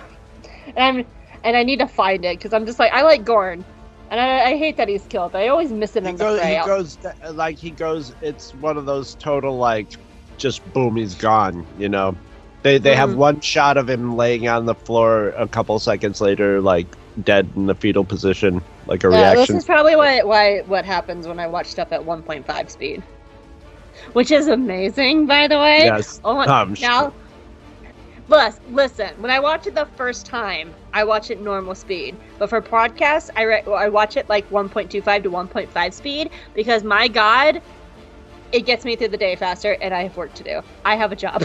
I can't do podcast outlines all day. Anyway, so Taramyn and Gorn are killed. Everyone's just like ah, and Skeen, Vel, jump on the ship. And Cassian is like, Is everyone here? And Nemik's like, I'm here, and I'm definitely not standing behind a bunch of rolly carts. It's great. And Cassian's like, Cool. And he punches it. And they're going up the rail line. And Nemik sees the rolly carts flying at him. And he's just like, Oh, fuck me. And he just gets pinned and smushed between the two of them. And Skeen and Vel are just like, Oh my god! And they pull off the carts. And Cassian goes zooming out towards the stars that are just exploding above them. And TIE fighters coming in, and, and Vel and Skeen pull out Nemik, they stab him with this med spike.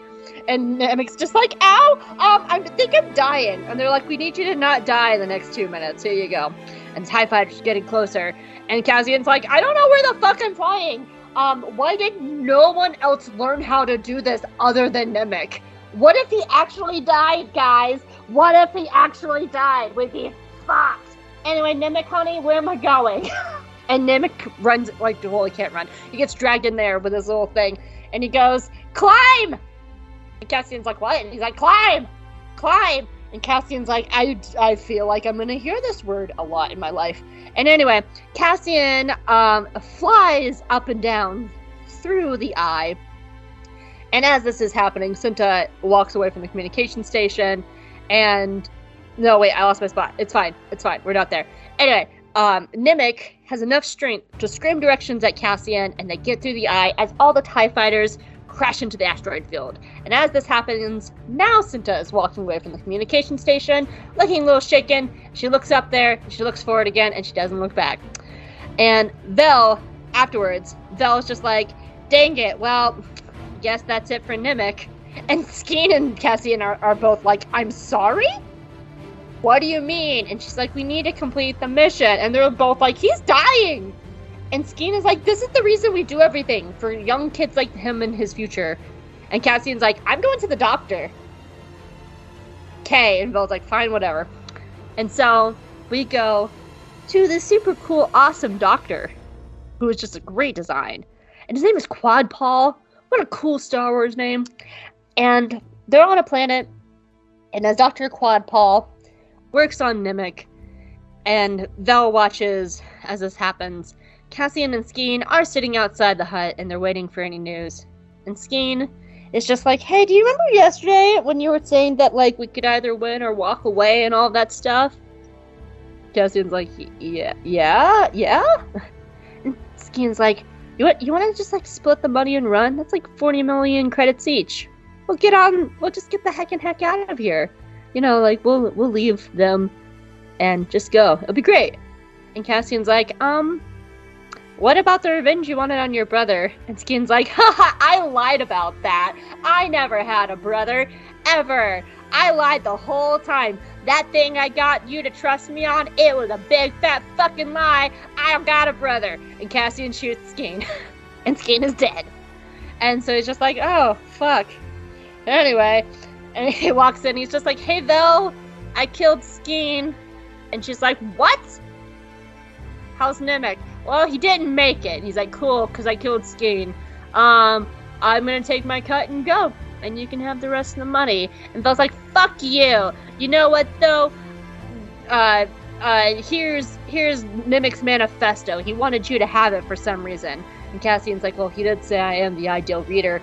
Also, uh, here's uh, that guy's kyber crystal. Can you just like give it to him? And she's like, fine, fuck you. And he's like, okay, bye.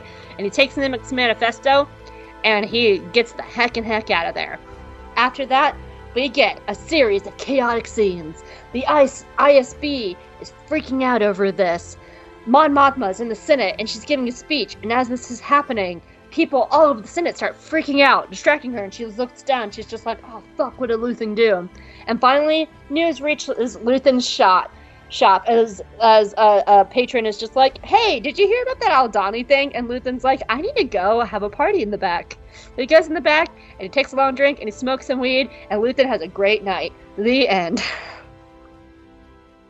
Luthen's now that you mention it, Luthen does have the hair of a weed smoker. When, I made up he's that got his joke wig on. on, he looks he looks like a like a weed smoker when he's got his wig on, especially when he was stressed out and like now is it's all like fluffed up. Yep. That note was not written here. I literally made it up in the last two seconds. Remember right. remember last episode I noticed the ca- the the the Polaroid camera. Yeah. I noticed this time that they'd also built a sextant into it too. The old uh, nautical navigating. oh, I I thought that was obvious.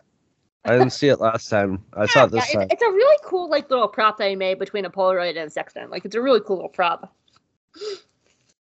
I love that they that they waited six episodes to like have the first big special effects Mhm. like like space chase type thing, and it's all everything. still it's it's oh, all- it's so cool. It's all still, but it's like it's not, but it's still like character driven and and running more than just being like a a, a set piece or a, uh it's just really really done. I don't have a i don't have a lot of really deep notes on this one. Uh the, the doctor he he vaguely looks like my grandfather on my mother's side. It's really strange except for the forearms but it's it's You're pretty telling strange me your grandfather doesn't have four arms, Chris? he had four arms, but he didn't have four arms. you know, I was gonna continue that bit, but you won with the joke. So good good pun. Good pun. Thank you. It's it's really handy to have a, a podcast partner who's actually like amused and delighted by dad jokes. So like I yeah, I love them so much. They- me all they the don't dad go they don't go over that well at work. Only a couple of the other dads will look at me and go like, hey, hey, hey, hey, hey. But You know what? That's it. because the people at work are sad. they don't enjoy life.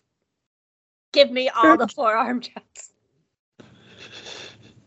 Anyway, um, I love the the whole freak out. I love the whole reaction where you see the rea- like the reaction of it just like ripple across. And it- Yeah. it's it's great. It's it's great, and Luthen is finally can relax and just go like yes.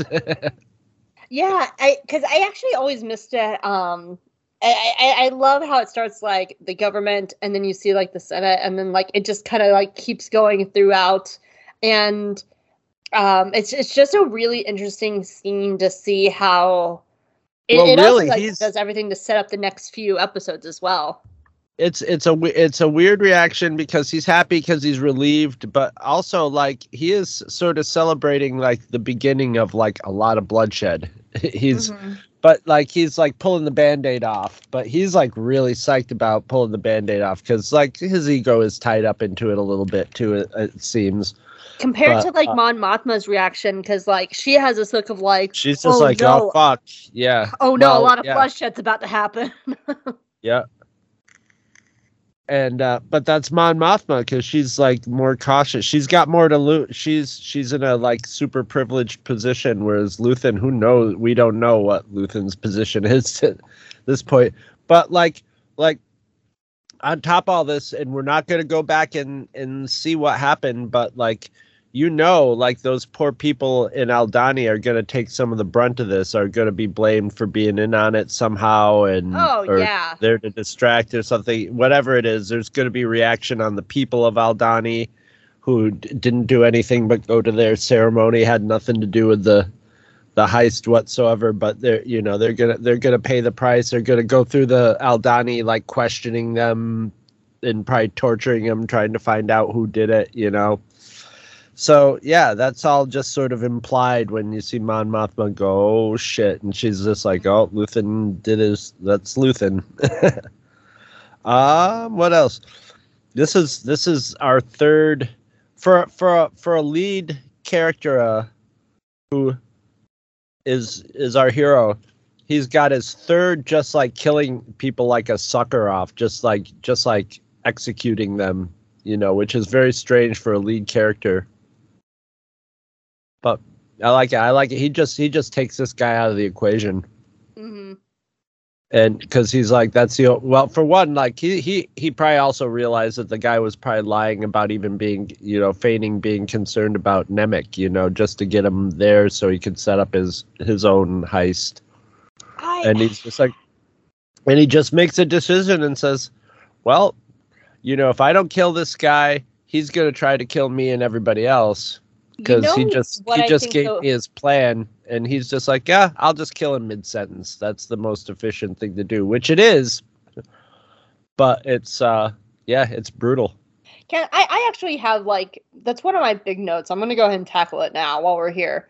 Um, because we touched about how last week Cassian inspired Skeen the wrong way. Because when Skeen found out that Cassian was a mercenary, he was just like, Oh, I can cut and run. Cool.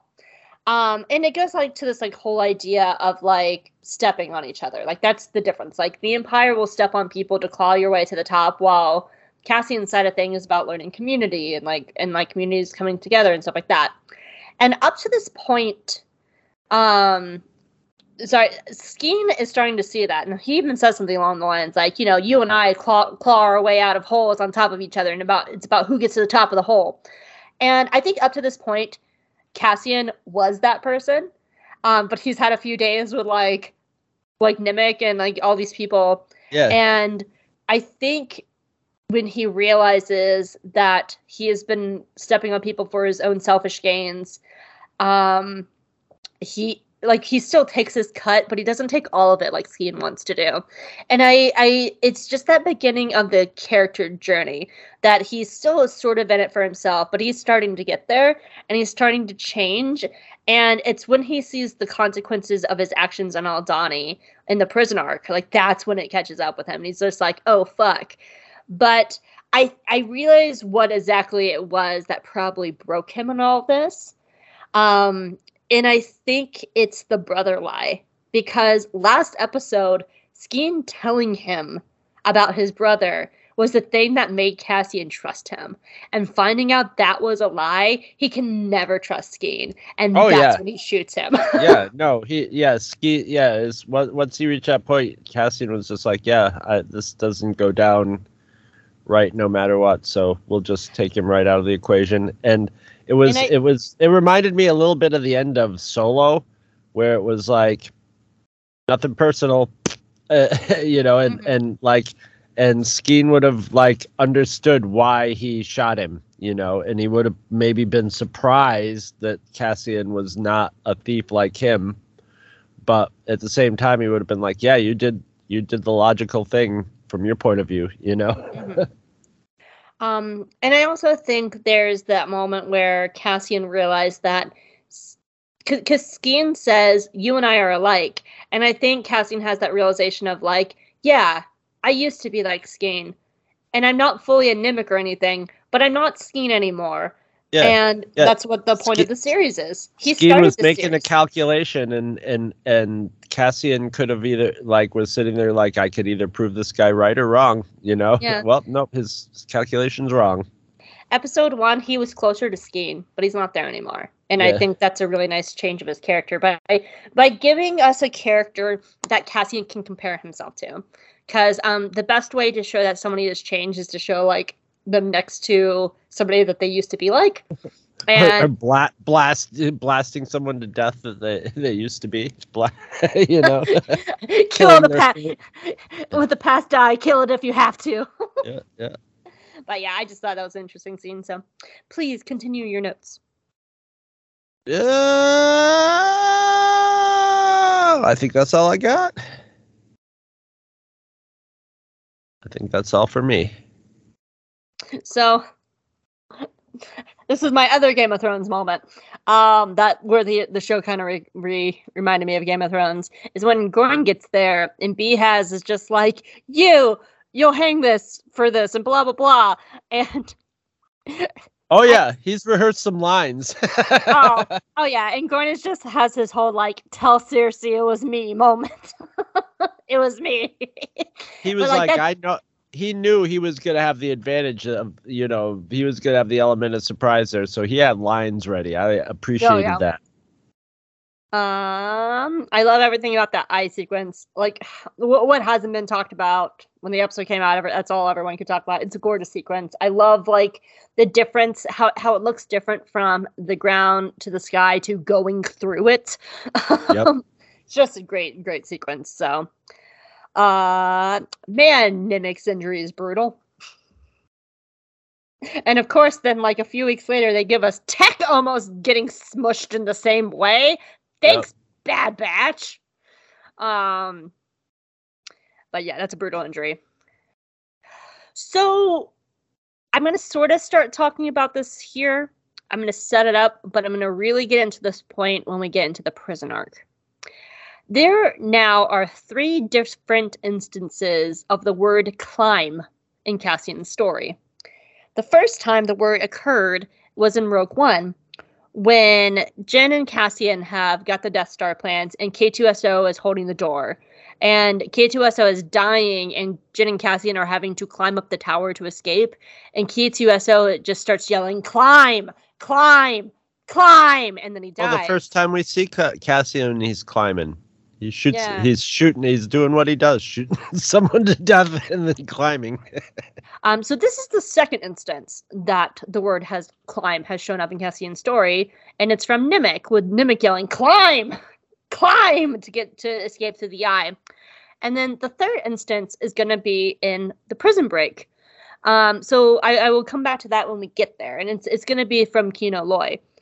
Um, I will fully dive into this point, but I just wanted to note it when we get to the Kino scene because um, it's during Kino's speech in One Way Out when he tells all the prisoners, climb, do whatever you have to, climb, climb up um, to escape.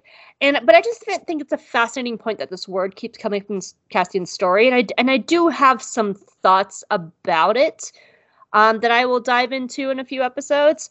But I do want to note one thing here about Cassian's character, and in this case, it is probably the first time he's ever had to put his full blind faith into somebody else because Nemik is the only person guiding him. He does not know how to fly that. And he has to put his full blind faith into Nemik.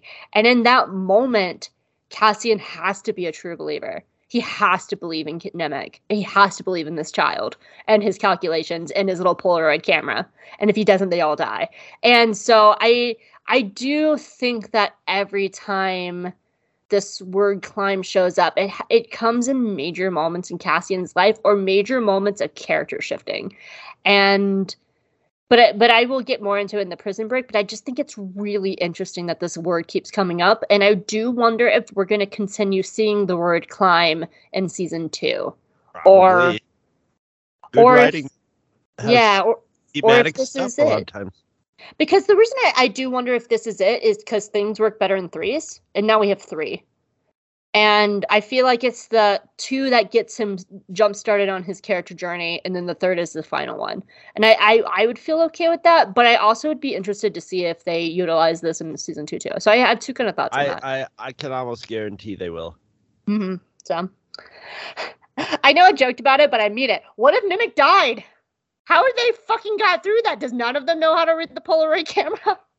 Well, I mean that's that was their mission was kind of ragtag and depended on um on you know almost everything going perfectly, you know. I guess I I, guess like- the right I feel like right somebody else should have learned how to read the Polaroid camera. They had three months there before Cassian showed up. I mean if Cassian got shot, they're done too. They at least figured out how to get it off the railing because he told them. They they did figure Yeah. out how to fly the ship because he told them. yeah, it would have been a short trip. It would have probably been a short trip, but like, like- yeah. Come on. All right, here's my other scene that I have a weird gripe about. And it's not that it's really a gripe, I just don't know what to make of the scene because I feel like it's very weird.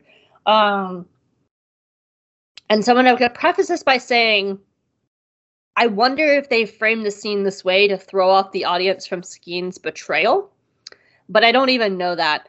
And so it's it's after they get out of the eye and they're debating whether or not to take Nemik to the doctor. It goes against everything in Vel and Skeen's character. Because Vel's the one that's just like, no, we'll let him die. It's fine. And Skeen's the one like, this is a child. We fight the rebellion for him. It's all about Yeah. him. And it's like the opposite of their characters. but I think that's why it works. I think I think like I notice like Skeen definitely like had a re- like a relate had a relationship with Nemik and like was like they could tell that like he like had either taken a shine to him or was giving the impression he was taking a shine to him for manipulation reasons. But either way, he he it, like like Nemik was you know like like Nemik was the guy that he was kind of like at, he he he treated him like a little brother, you know. yeah, so- that I so- do agree with. and and at the and so he played that to be like you know look i'm the rough tough guy but i've broken down like come on i draw the line we can't kill the kid this is a kid it's the kid he's my my pal and and you know and he and that's he also wanted them to get get to that place to get a strategic you know grip on the gold but um yeah, no, it it it, it worked. It worked for me because yeah, I And- think and- where it doesn't work for me is Vel's character. Because nothing has indicated that Vel would be that cold, and she's never like that again. It's just this one scene up to this point. Because like she she struggles with leadership. She struggles with like letting them go. And and the, in this one scene, she's just like, it's fine if Nemik dies. And then she right. like even as she's But like, she backs out of it pretty like, quickly, but to save his life and stuff like that. Like this is the one scene where she's like, nah, fuck that kid. Well, I mean, they've got the gold, and she's also like, you know, like it would be a shame to like screw up the mission right now when we can just, you know, if Nemik dies, we're still got, you know, what's important is the mission, and you know, if we we've got it right now, and if I if I deviate off this, then there's a chance that something could happen, and if you know if Cassian hadn't shot him, then something would have happened. So it would have been the wrong decision if Cassian wasn't there to do that. But like, I I I- could see it. It was it was one of those like, you know, those moments where everybody's just keyed up and you know it's super emotional and I don't know. It it it, it, it played off right to me. It was sort of it was sort of their their character a switch in their characters, but it didn't seem that that didn't seem unnatural to me. It seemed like like one of those situations where the you know where the the tables turn a little bit. You know, or Yeah, not. It's not I- as I- much the tables turns as the wrong phrase for what I'm saying, but you know where they where they switch places. You know. Yeah, I, I do see what you're saying, and I, I see how you get there. I just, yeah, yeah, it just doesn't work for me. I don't know. It's a weird scene to me. Yeah. So, Yeah. but that's fine. Um, all right, let's talk about Nemik's death. listen, listen. I think this is one of the best uses of this trope I've seen in a very long time. And it's so fresh, and it was such good writing. Are you gonna disagree with me?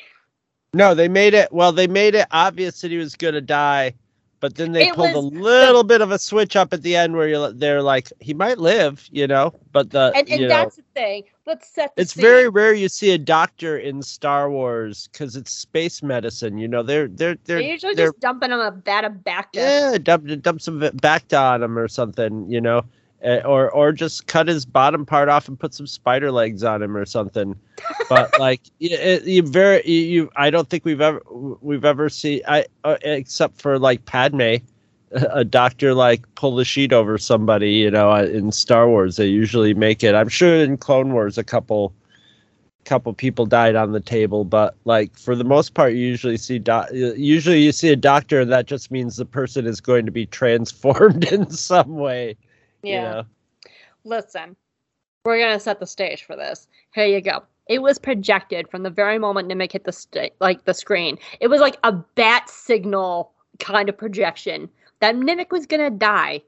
He was gonna die. Like everyone knew it. They were like, "Here's all your super hyper specific things to make you fall in love with these characters, and he's going to be the most developed, the fastest. This is why he's going to die." And I love how they did it because there's a few moments where they fake you out that Nemik's gonna die. Like the moment when Steve pulls the blaster right at the beginning of the heist, and you're just like, oh, this is it. He's gonna shoot Nemik. And then he doesn't, because that would have been a stereotypical death. That is the kind of death in war movies where you have like the guy who is just like, This is my first battle, let's go fight. And he gets shot in the head randomly and then he's gone. That is that kind of stereotype. But this show is better than that. We're not going to have that kind of stereotype. No, these bastards are amazing. And so, and the reason why it works is they give the audience hope. They give us hope every step of the way that Nemik might live. They get all the money on the ship. We have hope that they're going to survive. They're pulling out of the station. We get hope to survive. They give us the hope that they're going to be okay. And then he gets smushed, and it's horrible. But he doesn't die instantly there is hope there that they he might be okay. They take him to the doctor. We see him being worked on. We have all this hope. And then at the very end, we're just told casually he didn't make it as they pulled the sheet over us. Because And it's normal in a story they wouldn't take those steps. Those aren't involved in the story arc of the dead guy. So I'm sorry, I, I was trying to finish my point. What? I didn't hear you. The usually in the story arc of the dead guy he's got to die. You don't you don't stretch it out or anything like that or, or fake it out or whatever. But like they- yeah, this they- is more do it realistic writing. Yeah. And they, they do it oh, oh so unceremoniously. And Yeah. there's no like final words of like Nemik just like gasping, like Cassian, take Nope. my manifesto. No, it's just it's it's so cold. It's cold. And I was also thinking this uh, the the scene we were talking about before makes more sense too because Skeen when he says we got to take him to the doctor, he knows Cassian's probably going to go along with it because because Nemik just saved Cassian's life. So Mhm. Uh, I'm sorry that, that just popped. Up. Not to totally derail it, but yeah, yeah, they they they they sort of sort of played us for suckers. But you know, I mean, they were they were they were trying to do so, they were doing something with this the the trope, you know. Yeah. Um it's just it's so good is because they just take this well-known trope and they give you hope, they give you hope, they give you hope and then they rip it away in the coldest way possible. Yep. And it's cold cuz it's realistic. There's no like emotional beats, it's just they cover M- Nemik and they have to continue. Like it's just it's so good. And it's it's it's almost satis it's satisfying how unsatisfying it is, you know? because you want those like final moments of Nemik, and then they give it to us later. We do have that moment later in the sh- ep- later in the show when Cassian is listening to Nemik's manifesto, and that does feel like a proper goodbye for the character. But here it's just oh, it's such a good way to do a trope. Oh, I love it. Fuck yes, you bastards, I love you. Uh, anyway, it's so good. Ah, give me. Ah, makes me hard. Let's go. Where are we? I love the Doctor though. That is a great design. Yeah, and the the puppeteering and acting, like the uh, he he really doesn't say mu He just says like "I'm sorry" or something like that. But like, Like his I body tried my language, best or something.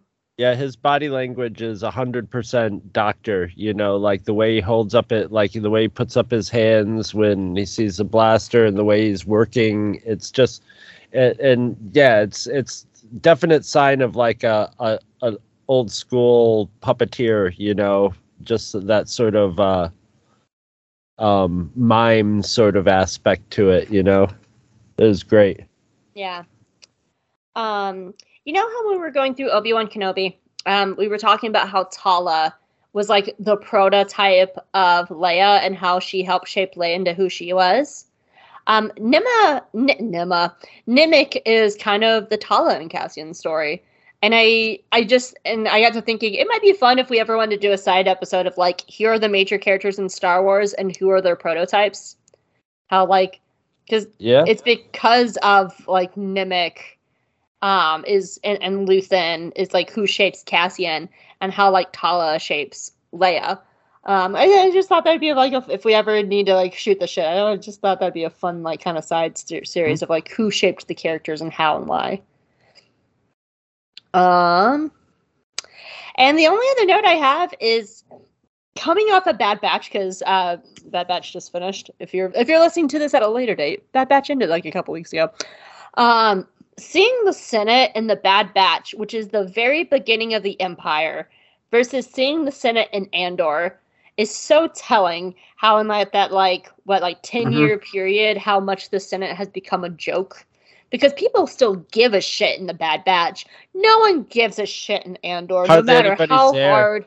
What? it's like uh, hardly anybody there it's like one tenth full you know you see like most of the most of the little areas you know their little floating s- their floating platforms are just sort of sitting empty because a lot of people aren't either either aren't uh aren't bothering to come because it's just a, a show or have been uh shuttled out of politics.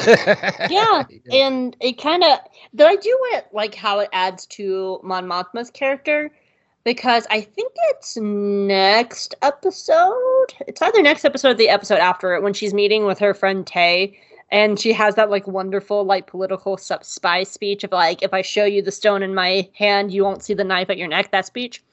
Um, she has this talk where she says if they if they continue they need to continue to think that I'm a political annoyance. So if she's like the the the school council president that's in all the senate Yeah. all the time, she's playing her role. And yeah she will have that speech about the Ghormans, even though it's not doing anything because that is the role she's Yeah. playing.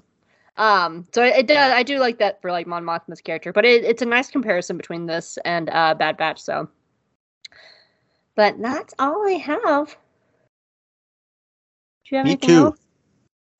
All right, Nooper. score it up for me, Chris. I gave it a nine. It was very good. Very, very good. Very satisfying episode. Yum yum. Yeah, I also gave it a nine. Um, other than a couple like little gripes, um, I love the whole episode. It's gorgeous. It's well done. The music's fantastic. I love um, how they turn writing trips on its head. I love everything about this episode. It was so good. This is definitely one of the best of the series. So Yeah, I think I think we're heading into the the like the shining diamond of Andor in this next arc. Mhm. So yeah, we are in the midst of watching the prison arc right now with my stepmom. So Ah. the reason it's taking us so long is like we alternate weeks. Like we have um a comedy week and then we have drum week, and so we That's- alternate it. Um, Good idea. but Ted Lasso started, and we both love Ted Lasso. Ah. so that has kind of taken over everything. so um, uh, Andor has taken a small backseat because Ted Lasso is on. So uh, anyway, as always, we would love to hear your feedback on iTunes, Twitter, the Two True Freaks, the, the, the, the, Two True Freaks Facebook page, and our Two True Freaks Discord. And this week, our feedback comes from Facebook from our Kenobi Part 6 episode. Take it away, Chris. I think that's part four. Hope, or is it part? uh, Is So it, what? It says part four, but Oh, it's part six. mean Sorry, I part meant six? It- But it it's is part part six. Okay. Yeah, yeah, it's part six. So Diego Lemos says, uh, series series about legacy characters will always have the problem people have expectations of how the character should behave according to their personal view, and if those expectations are not fulfilled, then the show is deemed bad. Yeah, that is definitely true. I yeah, yeah. Um this happened with the Book of Boba Fett, and to some extent with this series. I like it's this so it's so funny what's happening with the right now. Mandalorian season three too. Have you heard about what the grifters are up to now? Maybe One of the pe- I don't one of- know. One of the people from the fucking fandom menace, who I, I think it's Star Wars theory, he was he spent the entirety of Book of Boba Fett griping about how much he hated it and how horrible it was and how it's like the worst Disney show and blah blah blah blah blah. So Temuera Morrison gave this speech about how he was kind of just bummed out that he wasn't called for Mando season three. You know, just at a like you know he was at a conference, he was talking about it. This fucking grifter was just like, oh, look how horribly they're treating Disney's treating their actors. How dare they do that? Give Boba Fett another show, as if Oh he didn't God. spend fucking like ten weeks bashing it. And I'm just like, you fucking piece of shit. Go, go, go, Yeah, fall over. Lay in a ditch and get sunburned, you prick. It's like he got Temuera Morrison fired, and he's just like, "Look at this poor unemployed guy. What the hell's the matter with you guys?" I hope those people like roll around in some grease, lay in a ditch, get sunburned, and I hope that ditch is full of fire ants. Fire ants. Oh, anyway, Enjoy. okay. Anyway, back to Diego. Sorry, Lemos. Diego. Sorry. Sorry, Diego. We love you. this is Hope is Hope's heading for the fire ants already. I like the story of a man riddled with trauma about his past, having to face it and finally getting over it. Now that I think about it, this is the journey of all the major characters in this story, Vader and Reva. Yes, it's the like trauma trilogy. Yeah. It, It's didn't we call trauma it like trauma three for one. we called it like therapy of the show. Yeah, yeah. I'll, yeah, that would be that would be a group therapy session. You know, Yoda Yoda talk as a therapist with Reva and Vader and Obi Wan all in one room. so, but that's all I have. Do you have anything else? I got nothing more. I gotta look up next week's episode. All right, well, while I look up next week's episode, so I, I can tell you guys about it. Um, where can people find you? Chris? You can find me at twotruefreaks.com. That is our website. And from our numbers, it seems like people are going there to listen to our show. So keep doing that. You can go there, you can subscribe there. You can check out all the other shows on Two True Freaks. If you're on Facebook, you could uh, join the Two True Freaks podcast page and you'll see all the new episodes as they post up. We'll put little announcements up for all those. And then you can go talk about them or other nerd stuff on the Two True Freaks Cantina. And if you're feeling extremely squirrely, then um, you can go to the, the cesspool that is called Twitter. And uh, you can go to the um, Two True Freaks Twitter page run by the extremely tolerant because I can't even go I, I, I can't even dip my toes in there. Um with the extremely tolerant Gene Gene, the tolerance machine. I don't know what tolerance sounds like. Gene! I bet you don't hype. I bet you don't hope. I don't know why I just called you hype. Hype Mullinax. Am I hype phase on? Are we gonna get more resistance, please? No. No, I miss resistance. Anyway. Also anyway, that's um, where they can find me. Where can they find you? you can also hang out with us on Discord. Yes, that's right. And if you go if you go to uh, any of our shows, our listings of our shows on the website, there will be an there's an invitation there for our Discord. You can join up and hang out on the the the Jaig Eyes and Jedi Discord Or you can also or or any message- of the other shows. Yep. Yeah, you can do it on the website. You can also message me and Chris. We'll be happy to have you. We have fun over there. Um, I got to post my lesbians in space, and and people had fun with that. And Charles, I, I today I was like, you know, after like over 350 episodes, sometimes it's just like you can't think of a Yoda question, and which is why we're also always open to Yoda questions. Please send them to us. Um, but uh, I just threw it up in this Discord. Someone give me a Yoda question, and Charles delivered. So like, you could be like cool stuff like that, and like hang out with all of us there. We're having a really good time, and it's fun. So yeah, come hang out. Yep. I'm actually using Discord more than I'm using like other social medias, except for maybe Twitter. Yeah. Well, Discord's a little more, a little more. Not to not to tangent again, but Discord's got its problems too. Oh, I know. I've been doing a lot of reading about Discord, and Discord is it's another one of those things that it's functional and it works, but it it loses money. So they're sort of waiting around for someone to buy it, you know, and buy out their company, and because it's very popular, and then figure out how to make money, which means ruin it. So we'll see, we'll see. Mhm. But for now, Discord's a real is uh, one of the better better venues to communicate. Mm-hmm. Definitely having fun over there. So, anyway, uh, you can buy me at Jaig Eyes and Jedi on Twitter. That is our Twitter account. You can also find me at Hope Mullinax on Twitter. Um, I am also a writer for Wealth of Geeks and Dork Side of the Force and The Geeky Waffle. Um, I just finished up my final Owl House recap. It really bums me out that the show is over, but it was such a good recap. It was such a it was such a good series, and I'm very sad it's gone. And you can also hear me over on the podcast for Light and Dice. Um, it is a real play tabletop podcast where we are really rolling dice. We are journeying through a Star Wars world. We're having a fun time, and we just started a new story arc, so it's a good time to jump in there and hang out. And we often talk about for Light and Dice in our Discord, so come hang out, out there too. So yeah. All right, Chris, I have an announcement to make. You ready?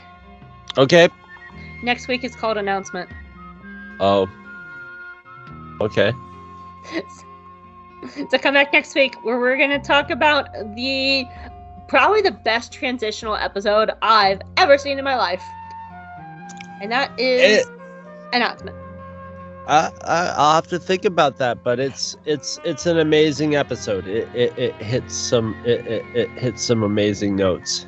It it was an episode I didn't like the first time I watched it because I was like, well, I let me rephrase that. It's not that I didn't like it. I was just like, yeah, that's a transition episode, and I didn't really think much about it. But rewatching it a second time with my stepmom, I was like, no, this is a really good episode. This Yeah, is probably no, one of the like- best transitional episodes I've ever seen. Like just as far as addressing the absurdity of the absurdity of the of fascism, it's it's per, like I, yeah, it, it's perfect because it doesn't. Here here's where we start like. It, it, it clings to like the, the basic tropes of like you know what how fascism you know goes but it hits a li- it hits a little deeper than most things do and this is the episode where it really starts doing that this is the arc where it really starts doing that it, it, yeah, where you start Yeah. seeing like the uh, I, i'm yeah. having a hard time not starting my notes on you know two episodes into this already Already oh, in my head i've had notes for this one in my head for since i watched it so yeah I did not know this because I because I have the Wikipedia pulled up and I was looking at the cast. Um, Sam Witwer, the voice of Darth Maul and a bunch of other cool stuff in Star Wars animation, is the voice of the Shore Trooper who arrests Cassian. Yep. I missed that. Hey, Sam. I saw that on some YouTube thing ah, at some point. That's cool. Anyway, come back next week and we are going to talk about announcements. So, yeah. All right, bye, everybody. All right, bye bye.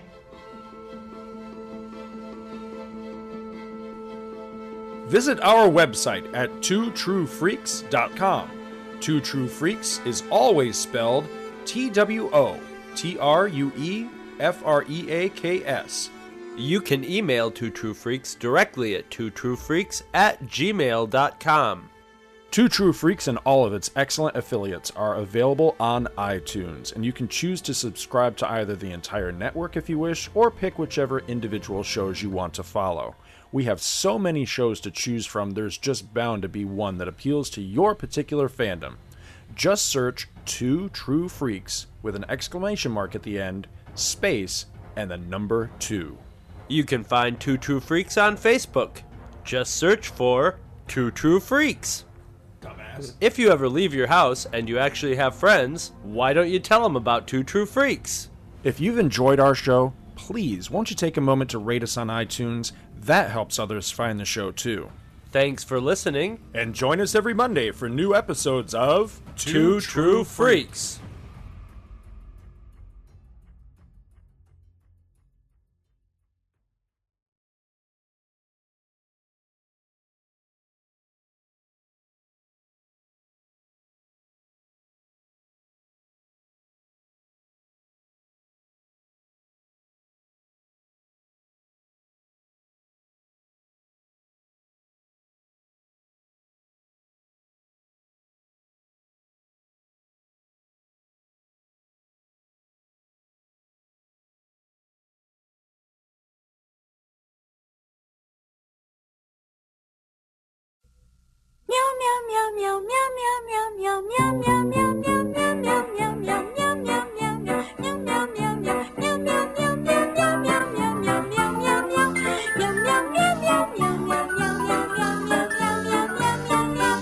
Meow Mix comes in two varieties, original and seafood middles. A medley of mackerel, tuna, and crunchy centers bursting with seafood flavor. Meow Mix tastes so good, cats ask for it by name.